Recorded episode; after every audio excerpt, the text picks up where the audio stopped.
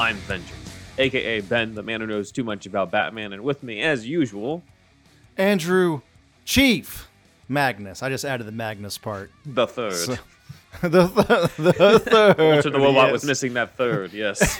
you know what? I'm changing it right now.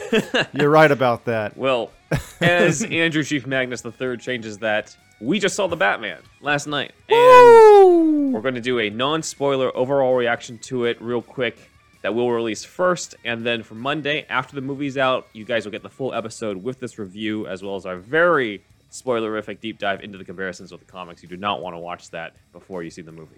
And So- probably the spoiler-filled review in that episode. too, Yeah, like a, yeah. a quick one. Yeah. Um, but the non-spoiler one and this first one, right? So yeah. yeah.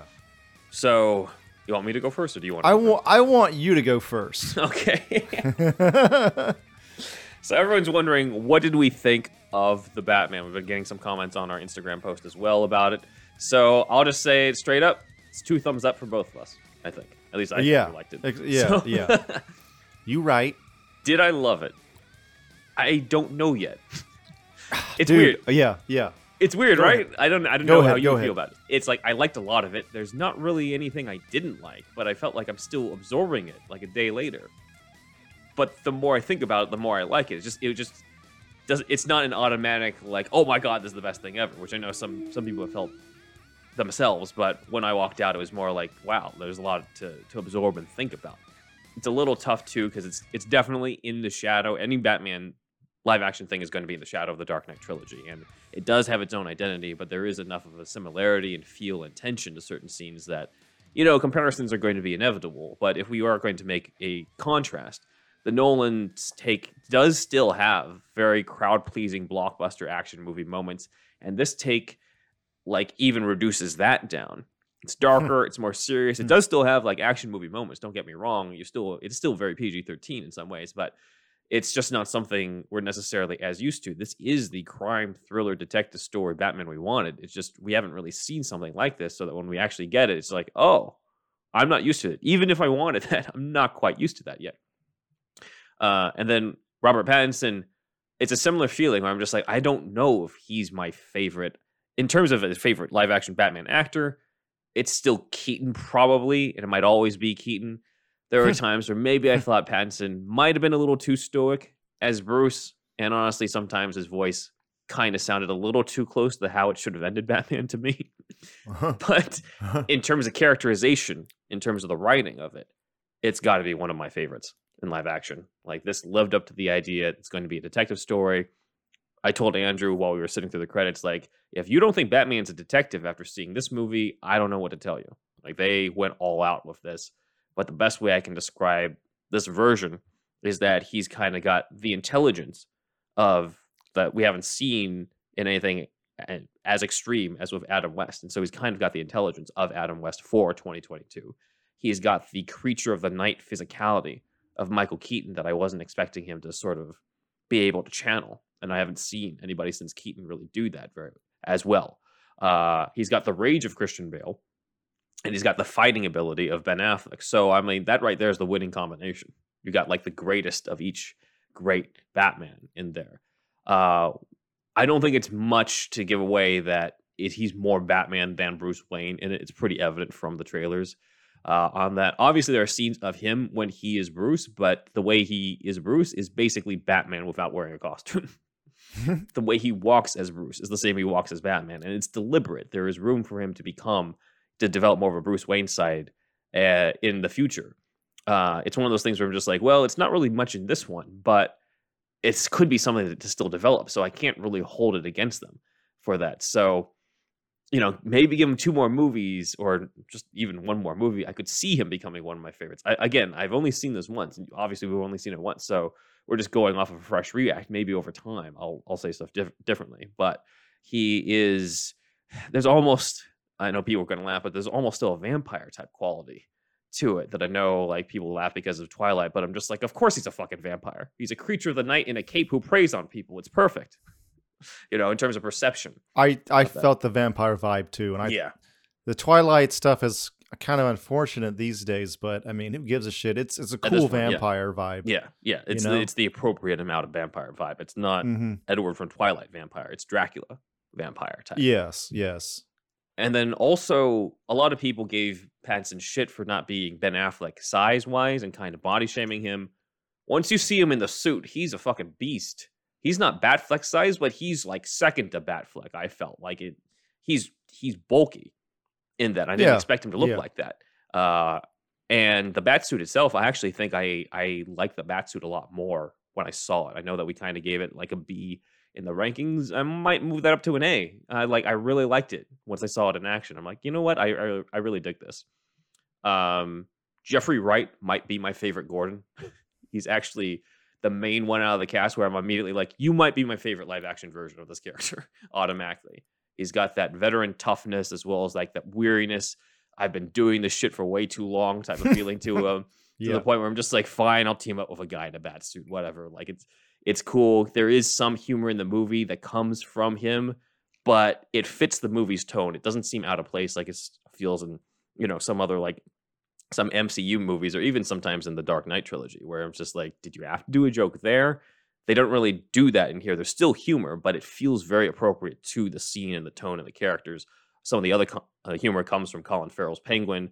Colin Farrell just shows what everyone's been saying for years. Like he's a he's a character actor with leading man looks, and once you bury those looks in prosthetics, he just completely disappears in the role. You know, you want to see more of him. So really looking forward to that HBO Max Penguin stuff. Paul Dano is terrifying as the Riddler. It's so different from the other Riddlers. I can't even really compare him to Gorshin or Jim Carrey or any of those. He's definitely the scariest, and I'm kind of glad they didn't go too overboard with the whole, uh, you know, Jigsaw from Saw type thing that I know a lot of people wanted years ago, and and I was just like, yeah, that seems a little too much. Thankfully, they they had just the right amount of horror movie for this one. Uh, Zoe Kravitz is Catwoman, similar to Pattinson. I don't, I can't say yet that she's my new favorite, but characterization is solid, and as I predicted, the movie nailed down the chemistry, the dynamic between the two of them in a way that we haven't really seen uh, as strongly before, in my opinion. Uh, John Turturro, mesmerizing as Carmine Falcone. I was not expecting him to be um, have as significant of a presence as he did in the movie. Andy Serkis is a good Alfred, just a similar problem to Jeremy Irons. I felt like there wasn't enough of him to make the same impact as like a Michael Caine or Michael Gough over four movies. Uh, and the big MVP of the movie, outside of the cast and the director, it's got to be Michael Giacchino for the score. He's got all these different themes, a heroic Bruce Wayne theme mixed in with the vengeful Batman theme. It's the best Batman theme in years, and I like the ones from Hans Zimmer and Junkie XL. But this is the next iconic one. It's the first like hummable movie ones since you know arguably the Schumacher ones. People were humming, humming dun dun dun dun like out of the theater, you know, or maybe that was just you and me. I don't know, but like no, I was it definitely can't be just that. us. Yeah. So I don't know. It might not be my favorite Batman movie yet, or it might not be my favorite Batman movie, and that's okay. But it's definitely up there. It's definitely growing on me. I need another viewing. Andrew. I was interested to see what you'd say. You said a lot of the stuff that I was thinking. Like, Mm, I say from the top, it's like an 8.5 or a 9 out of 10. Mhm. It's going to be tough to do this with, with a non spoiler review, but uh, yeah. yeah. So, okay, let's start from the with the. Oh, okay. So I'm I'm on- I'm having a hard time uh, deciding where to start. Okay, so the he- you said one of the heroes was Yep. was Giacchino, Giacchino. How you Yeah, say his name? the music. Yeah. I'd also have to say Craig or Greig Fraser, the guy that was the DP, Oh, yeah. Yeah, yeah, yeah. the director of photography. Fraser, Dude, this is this movie is shot like a motherfucker. It Mhm. looks so good, and like we've seen the Alex Ross penguin shots Mhm. comparisons, but there was one shot. This is not too much of a spoiler, but it's like Batman in the Rain. It looks like an, another Alex Ross painting. It looks like it's Mhm. Alex the the uh, War, I think. Yeah. yeah. Uh, yeah, War on Crime. Yeah, like that was just stuff like that's incredible. And you see it in the trailer. You're going to see even more of it, obviously, in the movie. Mhm. Um, and then okay, so so Pattinson Batman. I liked him a lot, and I was Yeah. thinking the whole time, like, I like this, but I know a lot of people probably won't like this Yeah. as much as me. yeah. Uh, I, he is so um intense in the cowl. hmm He has such an intense presence. He broods like like crazy. Mhm. And that's great for Batman. That's why it works for me. Uh and I love the fact this is all over Twitter and you've already said it, but like uh it's like um he's it's like 90% in the bat suit. Yeah. There's like two ba- two Bruce Wayne scenes in this movie. This movie does not give a fuck about Bruce Wayne that much. One, I, so I watch a lot of reviews today to prepare for this part Mhm. of us doing this today. Yeah. and um, they they it kind of felt like Bruce is- dead. Like Bruce, I thought there was going to be a sixth sense reveal at the end. You know what I mean? Like, like Bruce, Bruce in, in a sense, metaphorically, Bruce is dead and only Batman lives. And when he becomes Bruce, they don't say this out loud, but it does really feel like he's annoyed being Bruce Wayne. Mhm. He just wants to be Batman. So I thought that all that stuff is done so well.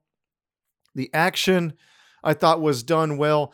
The uh it's hard to get into specifics without spoilers, but and we're still kind of processing because it was just last night. Mhm. But the uh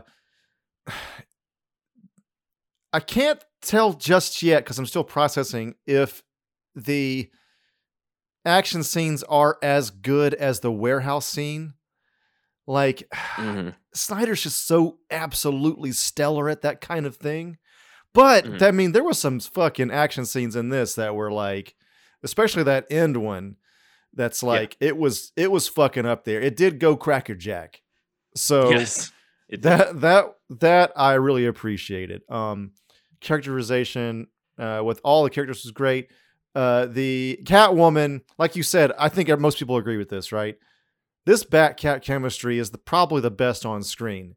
Mhm. She might not be your favorite Catwoman, but the chemistry between them is better than in Batman Returns. Mhm. Absolutely nailed it, and I love that she's she's just on her own journey, and they just happen to fucking line up. Yeah, it's perfect. You know? Yeah, like they have just similar goals. They're looking in the same. They're this is a cheesy thing I read in high school, but they're people in love don't look at each other. They look at the same direction. Like that's kind of how it is though in this, Mhm. right? So I thought that was done well. She's great. She's like scrappy as hell like Mhm. and i really I, I like that i like her catwoman a lot so there's that uh the penguin fucking rules I Yes. fucking lo- I fucking loved him, dude. Like Mhm. I was I woke up this morning saying, "Take it easy, sweetheart." you know, I I could have done with a lot more penguin. yeah. Um and that's another the testament to this movie is that no one's in the movie f- too long. Mhm. Everyone just shows up right like just enough. And Alfred's like not even in there enough. Like Alfred's got like literally two scenes it feels like Yeah.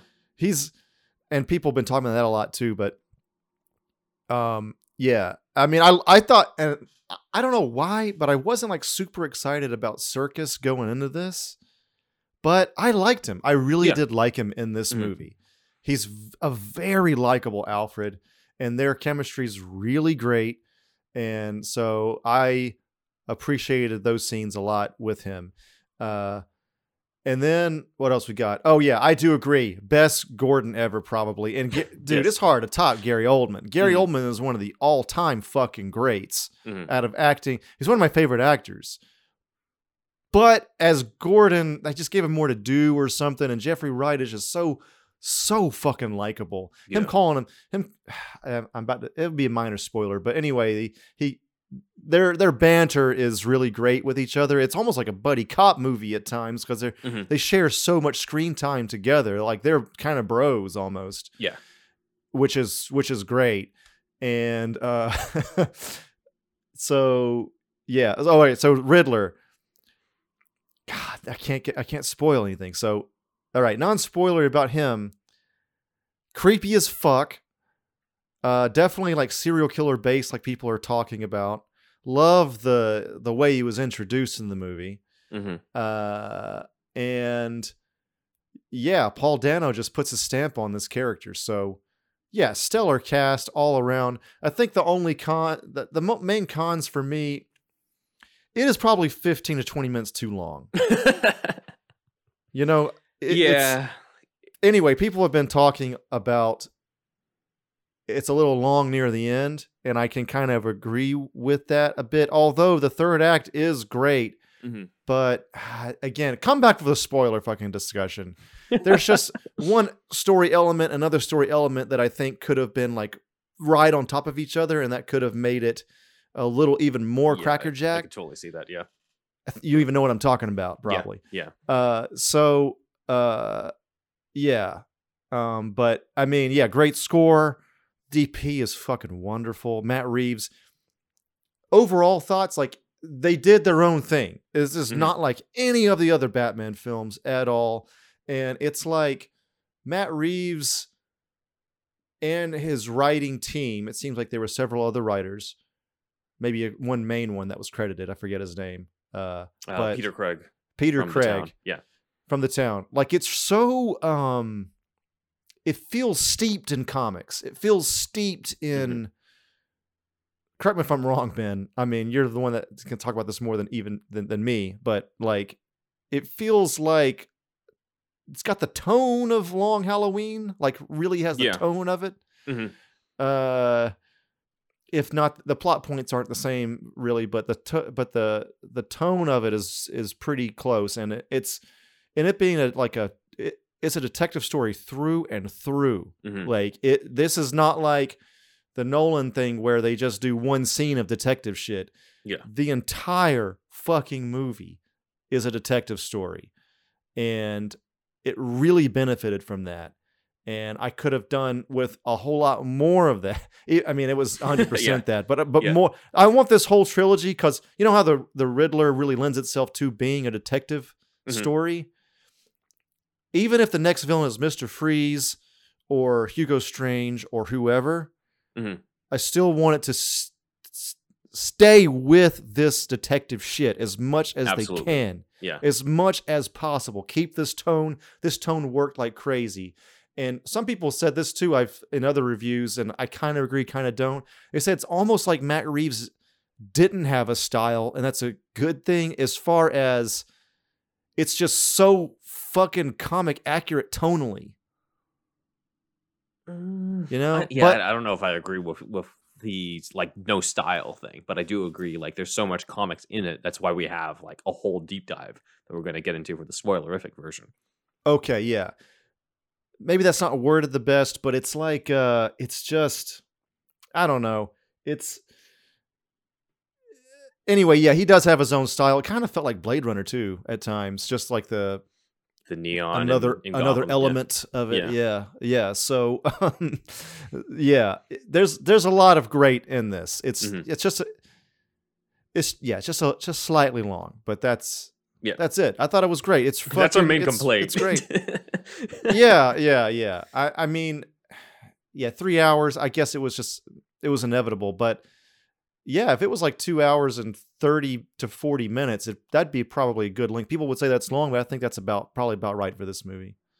Yeah, though I mean, if it was even longer, I wouldn't have. You know, I don't think we would have complained either in terms of what. Because Yeah, I know there's stuff they cut. Depends on what happens, of course, but Mhm. yeah, it doesn't feel like it doesn't feel like it's dragging or the pacing is off too bad. Mhm. It, it's I don't know what it. There's yeah, it's just some some parts, especially near the end, might have been better served if truncated at least a little bit or combined. or combined. Yeah, combined. Uh, Mhm. so yeah, come back for the spoiler review. That's it. 8.5, eh, 8.75 maybe. Let's say that for me. I'd agree with that. Yeah, yeah. Yeah, yeah. That's uh, so. Yeah, pretty pretty fucking solid though overall. So I'm surprised. I'll say one last thing. I know we got to get to the actual fucking episode, Ben. yeah, yeah, no problem. but there uh there's I, i'm surprised by how many people like I was seeing rankings today and Mhm. people really like still rank batfleck as no number one batman and like i, I like batfleck a lot i was always pro batfleck Mhm. and i think his suit's number one Yeah. but i for me i think i think pattinson's probably better than batfleck overall but that's just me i thought he did very well i, I really like pattinson i really like I'd agree with that. You feel Yeah. for him a lot more, and again, it's Yeah. not really. you know, it's never the actor's fault. It's not really Ben Affleck's fault and stuff. Yeah. It's just the material Pattinson is given. This is you get way like I, I think Pattinson arguably has even more screen time than Ben Affleck did in all of the movies. If you combine, probably because he's does, in like ninety nine percent of the scenes in this movie. Wearing the shit out of that bat suit and Yeah. emoting the fuck through the cowl. Yeah. So Yeah. yeah, and then just there's a lot of different qualities that they wanted to highlight in the character that we've seen before, but maybe not necessarily portrayed in the same way or Yeah. shown in this specific way, and, and the the way that they make you show how just tortured this character is, while also still heroic in his own way, is it's just it just nails the a lot of the character. Yeah, it it it nails it. Yeah, Mhm. it it's like the way he talks and the way he walks. Also, like there's Mhm. a lot of. It seems like they they they had they had talks about how Batman should walk, and it's just everything feels so deliberate. Yeah, Everything Exactly. is planned, and it Mhm. it just really works. You know. So yeah, exactly. yeah. All right. Well, guys, join us for the spoilerific discussion, which will be called The Batman versus Comics, though more appropriately, it's probably The Batman and Comics, considering, well, you know, you'll have to find out. Versus just sounds good. Yes. Batman v Comics. yes. So, see you guys then. It's time to tap in with the HyperX Quadcast S microphone. The stunning HyperX Quadcast S features dynamic, customizable RGB lighting, a convenient tap to mute sensor, and four selectable polar patterns, so it can broadcast crystal clear audio whether you're gaming, streaming, podcasting, or impressing your remote colleagues and classmates. So what are you waiting for? Join the Quad Squad and tap in today with the HyperX Quadcast S microphone. Come on in. What can I get you? Sure, I've heard of Hair of the Dogcast. They're that podcast about video games and beer. From the latest gaming headlines to diving deep into the games of yesterday to sampling and reviewing craft beer from all over the world, Hair of the Dogcast is here for the gamer and beer lover in all of us. Available weekly on the Greenlit Podcast Network. Take a time machine back to before the world went to hell around the year 2000. The 80s and 90s were so rad. The movies, the music, the TV, the games that's what I want to talk about. If you're cool enough, Join us and listen to Less Than 2000, because that's all we talk about.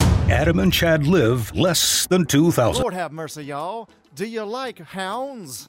Do you enjoy pooches? Do you find yourself enjoying time spent with that of canines? Talking about dogs, y'all.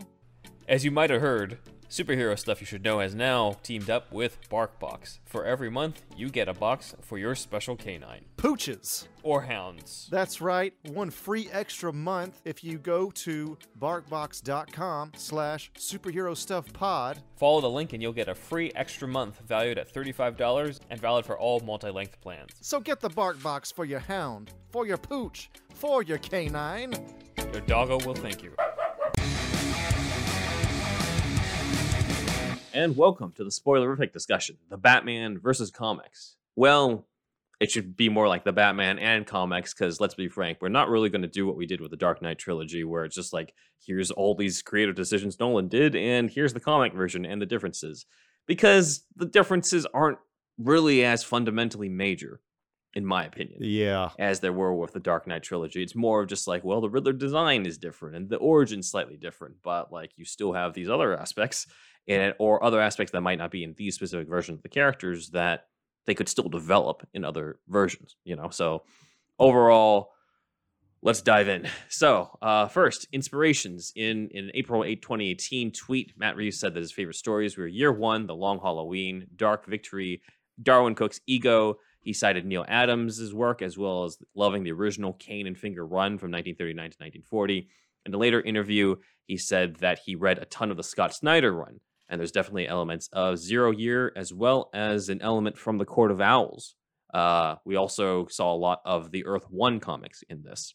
Uh, so for those listed, we did cover Year One, Ego, and the Kane Finger Run in our Patreon episodes, as well as the Long Halloween in both our main show and our Patreon, covering the comparisons between the Long Halloween comic and the Long Halloween animated movie. So check that out if you're part of our five dollar tier. Uh, they released Year One, Ego, and the Long Halloween, of course, in their own box set. And then when we went to see the movie, they gave us the first issue of the Long Halloween Mhm. with um, its own exclusive cover. So that was pretty cool going in. So let's go into the movie. As a disclaimer, I only saw it last night. I've only seen it once, so I'm going off of memory here. But and I only had one day to prep all this. So here we go. Uh, movie brings up that before the events of the story, there was a major drug bust involving mob boss Salvatore Maroni. Maroni, of course, is known as the guy who threw acid in Harvey Dent's face, turning him into Two Face. Maroni's first name being Salvatore comes from The Long Halloween, where writer Jeph Loeb had changed it from the original name, Vincent Maroni, from the story he was retelling, Andrew Helfer's Eye of the Beholder. Check out our episode, Is the Long Halloween Overrated, from last year, where we covered how The Long Halloween was basically a remix of that story and The Godfather. But another big thing is the opening is in Halloween, which I thought was really fucking cool. yeah, that is cool. Yeah. I love that. So that's another nice connection. But yeah, overall, Long Halloween, writer Jeph Loeb, art by Tim Sale, letters by Comicraft and Richard Starkings, colored by Gregory Wright. And uh, Matt Reeves has a personal connection to the writer Jeph Loeb because Jeph Loeb was his teacher, screenwriting teacher at USC, also my alma mater. Damn, Um, that's cool. Yeah. So that's pretty cool there. Uh, in a very disturbing opening, the Riddler appears and kills the mayor. the way they did that was just, uh, it was, we were just gripped. It was gripping in the theater, just the way that it was done.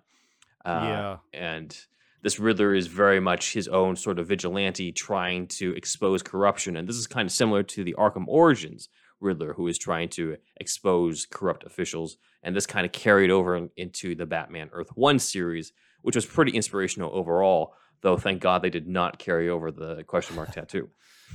Dano's look was was better overall. Yeah, it's way a- better. Yeah. Yeah, he just looks just fucked up, man, and and like honestly, kind of on the spectrum. You know, Yeah. to be honest with you. Um, I was glad his not- question marks were on his costume and in the coffee, and that's it. no, That's a- like, you know, strip off and I've got all these question marks tattooed on my body. Like, none of that bullshit. That's about it. And I I love that they gave the only fuck to Penguin when he says "Happy fucking Halloween." the one fuck it you get in a PG thirteen movie. Wait, wasn't that the commissioner? was that him? Oh, I thought That it was Penguin. the commissioner said, I remember the the, com- commissioner saying fuck. I don't remember the penguin saying it. Oh shit! Let Maybe us know in the comments. fucks now. Wait, Yeah. see, we're we're still processing, guys. uh, so yeah, Earth One was a major influence. Written by Geoff Johns, pencils by Gary Frank, inks by John Seibel, colors by Brad Anderson, and letters by Rob Lee. Uh, when we first meet Bruce Wayne, he wears an additional disguise that's dubbed the Drifter, with a backpack containing his bat suit, and this allows him to sort of stealthily walk the streets and change into the Batman when he needs to. Matt Reeves says this is inspired by the disguise that he wore in Year One, which itself was inspired by Travis Bickle in Taxi Driver. oh man, yeah. Uh, the name of the Drifter is actually from year one. In the comic, a cop actually refers to Bruce's disguise as "quote I've run in a thousand in a thousand like him, drifters." So that's probably where they got that. Uh, okay, yeah, there's yeah, yeah. also a resemblance to Bruce's disguise in a flashback from the comic Whatever Happened to the Cape Crusader with art by Andy Kubert, where he flat out has the bandana around his nose and mouth and is in the jacket and riding a motorcycle. Big thanks to Alex from the What Mean podcast for actually sending this to me and pointing that That's out. That's cool. Yeah. So thank that's you. cool here. Uh, this guy's also similar with a baseball hat to what Bruce kind of wears in Zero Year to remain incognito until his uncle outs that he's still alive. So that's sort of the connections to the Drifter. Let's go into Batman. So his bat suit, as discussed before, looks like the Telltale costume from the finale of the first game and all of the second game. The cowl has stitching on it, much like the stitching in the Batman Earth One cowl, and the suit has a collar on it, much like the cowl from Gotham by Gaslight, as well as the Batman from Sean Murphy's White Knight comics. Uh, Batman's line, I'm vengeance, also evokes the line from the Batman Earth 1 scene where he confronts Penguin. Batman at one point electrocutes one of the gang members using a gadget. This feels similar to the shock gloves from Arkham Origins, which I think a lot of people pointed out when they saw this part in the trailer. Right, right, right, right. Yeah. So uh, Batman from here sees the bat signal, gets called to the crime scene of the mayor's death, where he, we first meet Jim Gordon. Jeffrey Wright is playing Gordon, and this is not the first time that Gordon's been black, or the idea of Gordon being black has been proposed. In the 2003 Wizard magazine pitch for Ultimate Batman, Gordon was made to kind of look like Morgan Freeman in Seven, as we see on the right. So oh, that's, kind of an interesting thing. And of course, Seven is kind of it. I mean, it wasn't cited formally as an influence on this movie, but everybody said like, "Oh, it feels like Seven when they saw the first trailer." So Uh, it's definitely got a Fincher vibe, it does, yeah. you know. So and Fincher also I mean, did Zodiac and was involved with Mindhunter, which he were also credited as his inspiration. So it kind of makes sense. yeah, anything that has this kind of super gritty, dark vibe Yeah. these days. I mean, they kind of owe Fincher a debt of gratitude, Yeah, probably. Especially, So, yeah, yeah, especially this one. yeah. Uh, at the crime scene, we meet Police Commissioner Pete Savage. The names of the corrupt officials in Gotham City don't really come from the comics. Mayor Mitchell and D.A. Colson are not comic book characters, but they are named after John Mitchell and Charles Colson from the Nixon administration in the Watergate sta- scandal. Uh, Oh, cool. Pete Savage, however, was not, or the name Savage does not come from the Watergate scandal. Pete Savage is actually from Batman 66. Nice. So, Matt Reeves mainly seems to be drawing from TV shows rather than previous movie interpretations here. Pete Savage was the name of the descendant one of the founding families of Gotham, the Savages, and was played by, uh, I believe he's a French actor, Albert Carrier, or he's putting on a French accent in the episode. It's the episode An Egg Grows in Gotham, written by Stanley Ralph Ross, and it was the debut of Vincent Price's Egghead, who, as you can see here, took him hostage. So, uh, you know, oh, if your name is Pete Savage in Gotham, you're already, already getting screwed by some supervillain. yeah, right? So, after investigating the mayor's death, Bruce returns home to Wayne Tower, and the Wayne Tower we get is very similar to the new 52. Take a look at that, as designed Oh, by Greg. Capullo. Yeah, we've got Right. the uh, two points at the top that kind of look like the bat ears here. So, That's right. this is more of Zero Year, written by Scott Snyder, art by Greg Capullo, inks by Danny Miki, coloring by FCO Plascencia, and letters by Nick Napolitano. Uh, Bruce living in Wayne Tower is something that sort of happened in the 1969 story, One Bullet Too Many, which is also what Bruce does in the Dark Knight movie. In this take on the origin, however, it seems that Bruce has been living there since before his parents were even murdered. So he's been there for a long time. Uh, this is also kind of reminiscent of Zero Year, where Bruce brings up that he wants to live in the city rather than in Wayne Manor because being in the city is where the action is, where the streets are. Right. Uh, in this version, the Batcave is also located under Wayne Tower, much like the headquarters for Bruce Wayne in Zero Year. Uh, but also, Bruce added a Batcave at the bottom of Wayne Tower when he was living there in the 70s. So this ties into that. The comic I have here is from Steve Englehart and Marshall Rogers' Strange Apparitions, as we've covered before. So this Nice. Batcave appears to be accessed through tunnels underneath the city. And the prequel novel Before the Batman by David Lewman establishes that it was a private railway for the Wayne family to just use to get home without anybody, you know, sort of disturbing them. Uh, we saw a Batcave using secret tunnels in the unmade Darren Aronofsky Year One script. So there's some of that influence in there. Uh, and this is also kind of carries over into volume three of the Earth One comics, though that was released when this was in production. So I think that was more of just DC being just like, eh, it's in the movie, so just put it in the comic. Right. So one thing that I think I elbowed you at one point when we first heard the voiceover narration of Yeah. Batman. And I was Uh, like, like the first second or two Yeah. of the movie. yeah, Yeah. like, they did it. They did it. Yeah. So uh, Batman's narration comes from him writing in his journal. Uh, and this is actually an idea from the comics that Batman journals every night that he goes out and stuff. I don't know when he has time, but uh, he, he handwrites it into the journal in the movie, and he does it so in the comics here. In Grant Morrison's Batman number 673, he says, quote, Every afternoon I record the details in a black A4 spiral bound notebook, as if it's procedure and not just madness. So that seems to be a reference there. Another cool thing is Bruce dons contact lenses that connect to the Bat computer for detective mode, which is from the Court of Owls in the beginning of the Court of Owls comic. Right. Right. So definitely influence there. In the Batcave, we get to meet this version of Alfred who evokes the Earth 1 version with the beard, the SAS background, the fact that he trained Bruce. He also walks with a cane, much like the Earth 1 yeah. version. Yeah. Yeah. You know, it was all just directly from that. Yeah. And uh, as It's mentioned like he's our been fucked up in the past. yeah, he has from war or something. Yeah. Yeah. So, as mentioned in our Patreon episode on Alfred, Alfred ended up being solidified as having had time in the SAS in the comics in the Batman Eternal storyline. Who, you know, he shares that to Bane here in that story.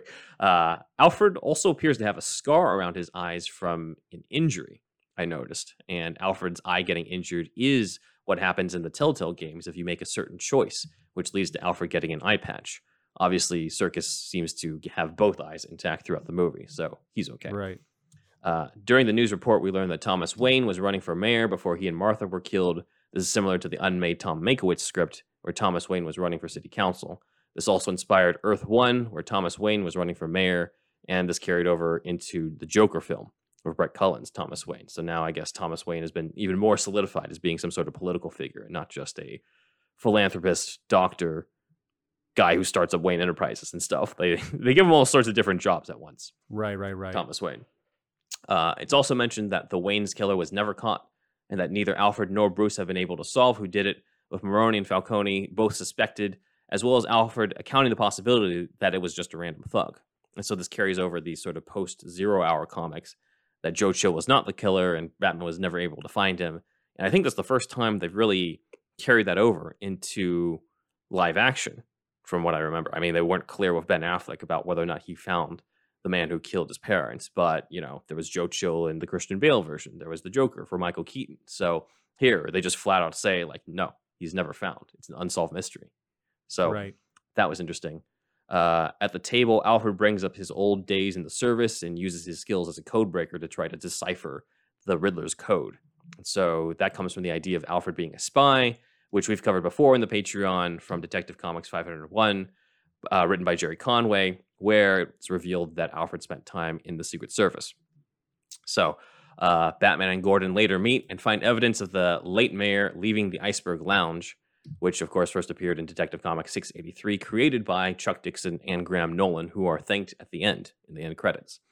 Uh, inks by Scott Hanna here.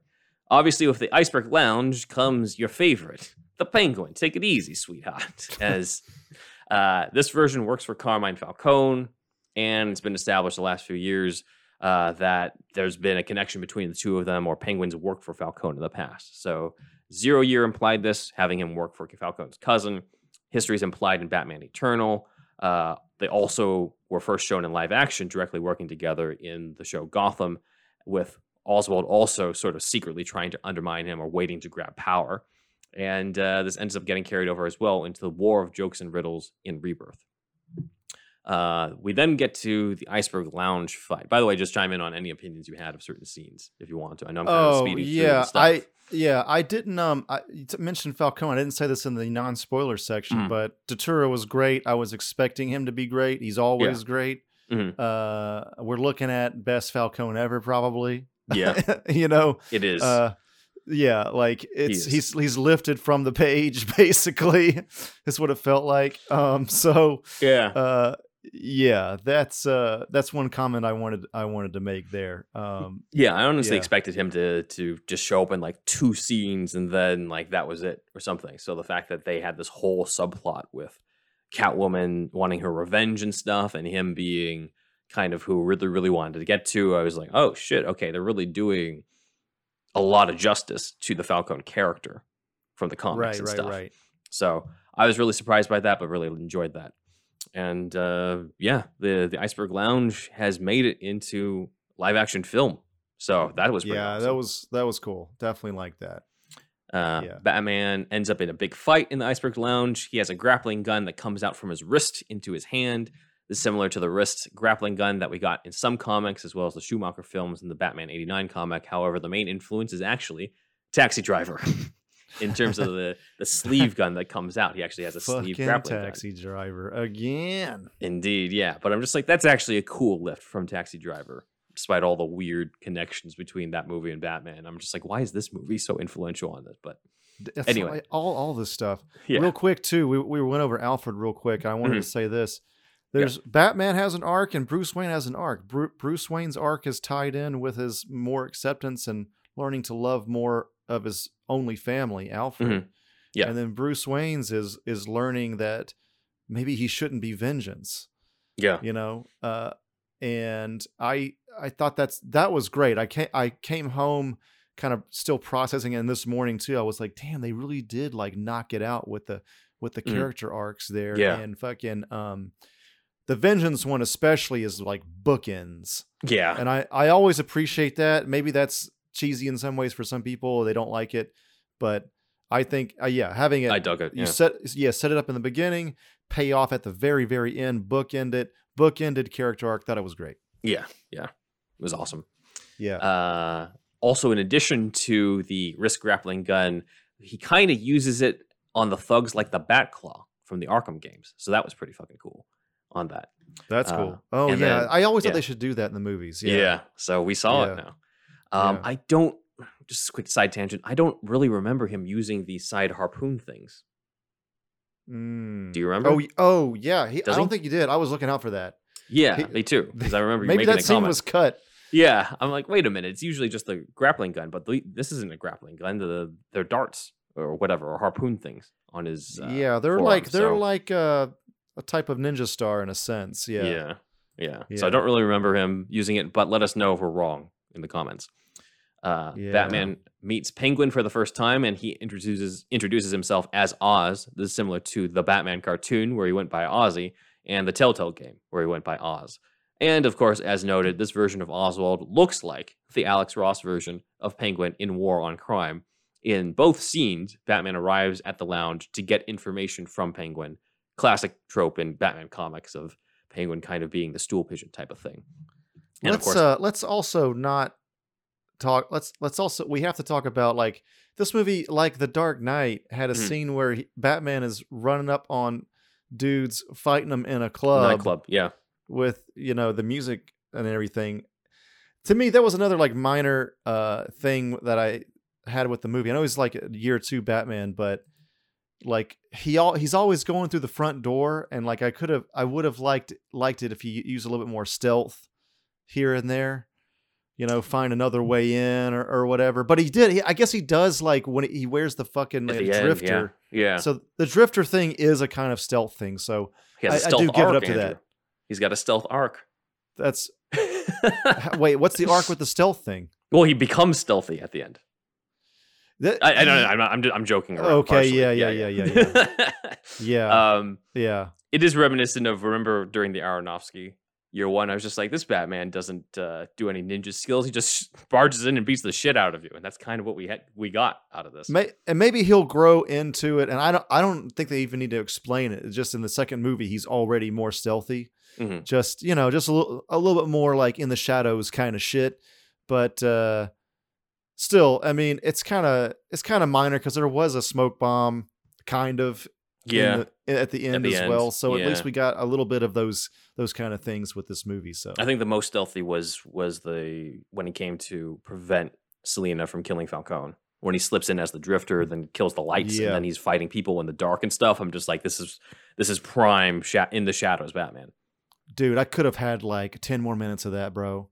I know, I, Oh, yeah. thought- I, I really thought they, they they cut that too short or something. And they were like, "Ah, we're already at four hours."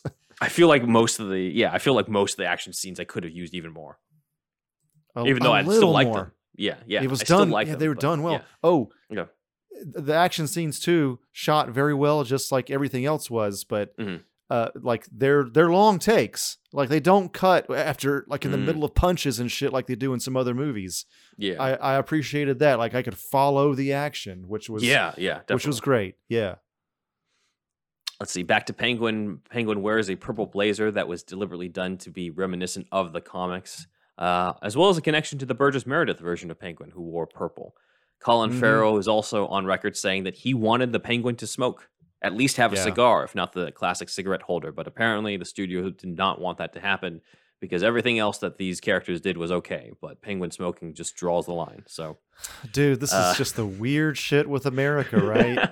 like you know you can't you can't show a, a nipple but you can show somebody's head getting blown off yeah. you know like we just have weird weird laws with this kind of stuff Police commissioner gets his face eaten off by rats, and they're just like, eh, don't have Penguin smoke. we can't we can't have a smoke okay yeah it's So, it's looks like- it's strange man Burgess Meredith is the last penguin who smoked because Danny DeVito spat out he spat out his cigarette holder, and uh, Robin Lord Taylor's penguin only got to smoke in like a dream sequence in Gotham. So oh weird maybe Yeah, they'll let him do it in the HBO Max HBO Max one. weirdly strict smoking Yeah. laws or whatever for for film not laws but you know it's uh standards and practices or something it's it's a self-regulating thing i think mostly with Yeah, the mpaa the you know so anyway yeah Mm. yeah, I hear you. Uh, when Batman's there, he meets Selina Kyle for the first time, who's posing as a waitress there. This stays true to Catwoman's roots of being often in disguise. She first appeared disguised as this old lady on the left, the old lady Miss Pegs, as we talked about in the Patreon Yeah. from uh, Batman number one by Bill Finger and Bob Kane. Uh, Selina also works at a bar at the Iceberg Lounge. This is similar to Selina in the Gotham TV show, where she worked at the Sirens Club, which became the Iceberg Lounge in the show. Uh, it's also implied that Selina Kyle is, uh, as well as Annika, uh, they're, that they're both lovers, with Selina calling her baby, and Zoe Kravitz actually being on the record saying that she interpreted her Catwoman to be bisexual. So Okay. this is not a random change that the movie decided to make in order to you know get with the times. This has been in the comics since 2015 at least. Uh, this is a panel from catwoman number 39 so uh, again staying true to the comics. Selina transforms into catwoman and ends up going to the mayor's house to break into the safe where she meets batman for the first time similar to the telltale version where they met after catwoman also robbed from the mayor's safe. Right. Uh, one Twitter user named Batman Curated noted this similarity of Batman on top of Catwoman during the fight with uh, Tim Sale's art here from Dark Victory. But I mean, of course, you're going to have stuff like this for the Batman Catwoman dynamic. It's kind of unavoidable. It's inevitable. Yeah. uh, you It's know, inevitable, yeah. I don't know if it's direct lift, but it's it's it's, it's going to happen. Uh, after this, Yeah. Batman takes Catwoman back to her apartment, and they find out the police commissioner has been killed with his face eaten off. Uh, this is slightly similar to, yeah, 13, Slightly guys. Yeah. Uh, I felt like this was kind of a nod to the puzzle death traps that uh, Riddler put together. Yeah. He did this to Mr. Eagle in Detective Comics number 140, and that was adapted into Batman 66, again with Batman 66 here, uh, in a puzzling controversy episode with John Astin as the Riddler. So, Dude, I was Uh, th- we had just covered this, so I was I had this in my mind uh, Yeah. when I when I was watching it. Yeah, that's also kind of just like I'm glad we did this lead up because I can I'm like I have everything fresh in my mind enough to just know because as you I think you joked in an old episode that like we would watch the Batman and like my mind would just explode with the amount of Easter eggs Oh and stuff and it, it kind of Yeah. did in a way where I'm just like I got to keep track of all this stuff right now. I gotta watch this actual movie. just take it in as is, at, at least Yeah. on the first viewing. Yes. Yeah. uh, I'll be more relaxed in the second viewing, I think, now that I don't, you know, we're recording this now. Uh, Yeah. Under the black light on the death track trap, uh, Batman and Gordon discover the Riddler's question mark, similar to how the Riddler's question mark shows up similarly with the same light in the Earth One comics. Yeah. Uh, Batman then has Selina go undercover in the Iceberg Lounge 44 Below Club wearing the contacts. And I just love the scene where it looks like he was about to kiss her. He's like, look at me. And she looks Oh, at him. dude. And he's like, looks good. like, yes. The the palpable uh, sexual tension is yes. so good between those Yeah. two. Yeah. They really they just nail nail every every bit of that. Yeah, because I'm just like, eh, he's not gonna kiss her now. This is this feels weird for where he's at. And then he's like, looks Yeah. good. I'm just like, perfect. Yeah, yeah. That was so Yeah. perfect. I even said it out loud next to you. I was like, this is yes. Yes, I, Uh, I I love that as well. That was a great Yeah. moment. That's another thing, real quick. It's fucking like the movie's like really dark. It's about as dark as a PG-13 movie can get, but it does have humor, and so good. hmm I really appreciate that. Uh, mainly with Gordon and his interactions with Gordon, but uh, Yeah. yeah, it it would have been just too overly dark and too self serious if you have like no humor in the movie. So, Mhm. um, yeah, I, I was really appreciated that, and, And I- the humor to me, fits. The humor fits. It it works the whole time. I thought Yeah. it was really funny. The whole like, yeah, the no gun thing is more your thing. yeah. Chief keeps calling him Yeah. Chief, which I thought was great. I want I I bet you anything I think that was the Jeffrey Wright. Yeah. Jeffrey I think it was actually addressing the chief in that moment though. Yeah. I think doesn't he keep he keeps calling Batman Chief.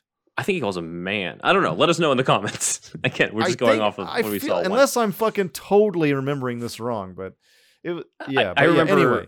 uh, yeah, I remember at one point I'm like, did you just call Batman Chief? And then I realized like, oh, the police chief's right there. That's why. That's the only time I remember picking up on that. But I might be wrong. Let us know in the yeah, comments. forgot. Yeah, Uh, let's see. So when Selina goes undercover, she ends up running into Carmine Falcone, played by John Turturro. Already Look covered this. it, but look, just at, look this. at this. He's got the My God. mustache. The first Fal- Carmine Falcone in live action to have the mustache.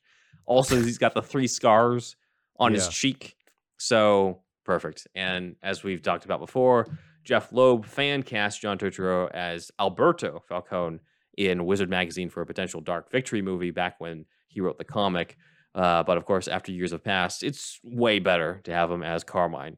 And I also like that they Oh, went yeah. with calling him Falcone, which is what I read in the comics in my head whenever I read that. Uh, it always felt a little weird to me when Batman Begins went with Falcone. I'm just like, yeah, it doesn't sound as menacing to me as Falcone. You know, I see what you're saying, but there's there's maybe some gray area that with Italian the, the Italian. Americans. Yeah, there's a you know it's a whole other thing you know Yeah. like uh, yeah, Italian Amer- American pronunciation and actual Yeah. Italian pronunciation and and it's a whole other thing I'm not going to get into it so well, anyway let us know if you're Italian and what it's pronounced in the comments Yeah. below. yeah yeah yeah Anyway, uh, Batman later tells Gordon about how D.A. Colson is involved, and Gordon says that Gotham is a powder keg. And Batman says, and Riddler's the match. This is a hell of a find. A Reddit user named Jay Zoo found this panel from Batman number 342, where Batman says, Gotham City, like all cities, is a powder keg, Commissioner, and all we need is one lunatic with a match. So. Damn. yeah good find Writer was Gerry Conway. Art here is from Irv Novick, who's also thanked in the end credits. Uh, Frank McLaughlin and Shelly Leferman on letters and colors by Adrienne Roy. So great find to that user. really Uh, good Bruce Wayne goes out in public for the first and pretty much only time in the film to investigate the funeral, only because he's just like serial killers show up at funerals a lot of the time. So I'm just like, this is perfect. Of course, of course. Serial killers want to see their work or something. Yeah, there was Yeah. some sort of like mo with, with and he, and it's not wrong. I mean, Mhm. you know, as far as I know, anyway. Yeah, So yeah, and he just it's just almost begrudging. Like he he it's like he's itching to get back in the suit again. Yeah. Of course, he doesn't say that, but it's just yeah, he just doesn't want to do it, man. I thought that was so cool. Yeah. Which I mean fits this early version of Batman. And I'm kind of I feel like what's to come is the embracing of Bruce Wayne. Embracing that s- other Ah, side at some point. yeah, you yeah, know, not- humanity. Yeah, like he's close to it. He's closer to it at the end of this when he's like, I gotta be a symbol of hope for Gotham. But he's still not like, I'll do that as Bruce Wayne too. And I think that maybe that's the arc for the second movie. Maybe the second movie is going to be that. That's just my speculation. Um, Yeah, it's probably not. They probably got like bullet points of this script. It's Yeah. pro- there's no script, guys. We're, Yeah. At least at this point, the movie just came out. and if they did have it, we certainly wouldn't have access to it Yeah, yeah, yeah, unless Yeah, we were so- writing it. So, yeah. Uh, basically, I know the long-haired look from Bruce Wayne is meant to evoke Kurt Cobain. However, fans have brought up that it's also reminiscent of how Bat- Bruce Wayne was drawn in some of the '80s comics, here done by Gene Colan and Klaus Janson for Batman number 344. So that's kind of a find from the fans like a as well. late late seventies, early eighties. Like I don't feel like it was too uncommon. You Yeah. know, I, yeah, Mhm. I mean, yeah, he's being more Kurt Cobainy here, but Yeah. he's also like a complete fucking recluse in this. He's, Uh, it's it's severe Cobain vibes when he's just around his place, as well as when he visits Falcone, and he's just He's- sort of like sauntering in with like the long hair. he's so detached and they don't give one flying fuck about the playboy aspect in this Yeah, film it's not here. Yeah, not even a not even as a facade Mhm. uh he's yeah, not this interested movie, in it. Yeah. this movie cares cares very little about Bruce Wayne man and it's such an interesting cool take to me Yeah, like I think the public perception of him is he's a recluse, and that's it. that's That's all they're is. like fuck th- Bruce Wayne is here Yeah, it's not because he's famous it's because I haven't seen him in fucking forever you know what I mean Yes. so Yeah. it's just yeah that, I thought that was it's cool it's it's done very well Yeah. Yeah. Uh, other stuff on the funeral. Bruce drives himself to the mayor's funeral. Alfred does not drive him. That was interesting. Uh, Mm. a Twitter user uh, named LWYRUP showed that there's a similarity between what he drove and the 1970s Neal Adams Batmobile, with a 1960s Corvette Stingray being kind of the the car identified in question. So that's Mm. pretty cool. As That Easter cool. egg. That's that that is very Batmobile esque. Yeah, yeah. Where it's like it's the feel of Batmobile, but enough of a Bruce Wayne thing where it's it doesn't Yeah. seem like it gives away the identity. Yeah.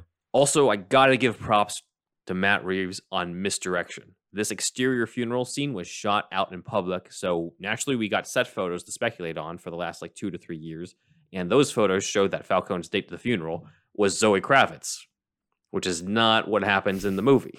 It's someone Bruce only thinks is Selina, but That's Zoe true. was clearly there on the set in the outfit. And I love that Reeves did this because we thought from seeing this around the internet Selina would be in this scene, and we think in the movie, oh, it's going to be her when she turns around. And when she turns around, it's not her. It's a genuine surprise, even if you've seen these fucking photos. It was. Yeah, I was expecting this as well. I was Yeah. like, damn. I thought. I was like, I thought I've seen her in this fucking getup. It's is- they tricked us. Yeah, They yeah. tricked it- us. It's good, man. It's good. It's a hell of a chess match move as well because of the fact that her outfit is also similar to what Selina's actually worn in the comics. She wears Right. this in the funeral at Dark Victory. So like there's a comic Easter egg within in this misdirection. Everyone thinks, oh, she's going to show up in it, and then she doesn't, and everybody gets surprised by it. And And I just I love that. Again, I'm the learner on this podcast. Everybody, if this is your first episode watching us, this is the is this the first time Selina's been the daughter of Falcone? It does not actually. I'll go into it. With, Okay, I'll go into it.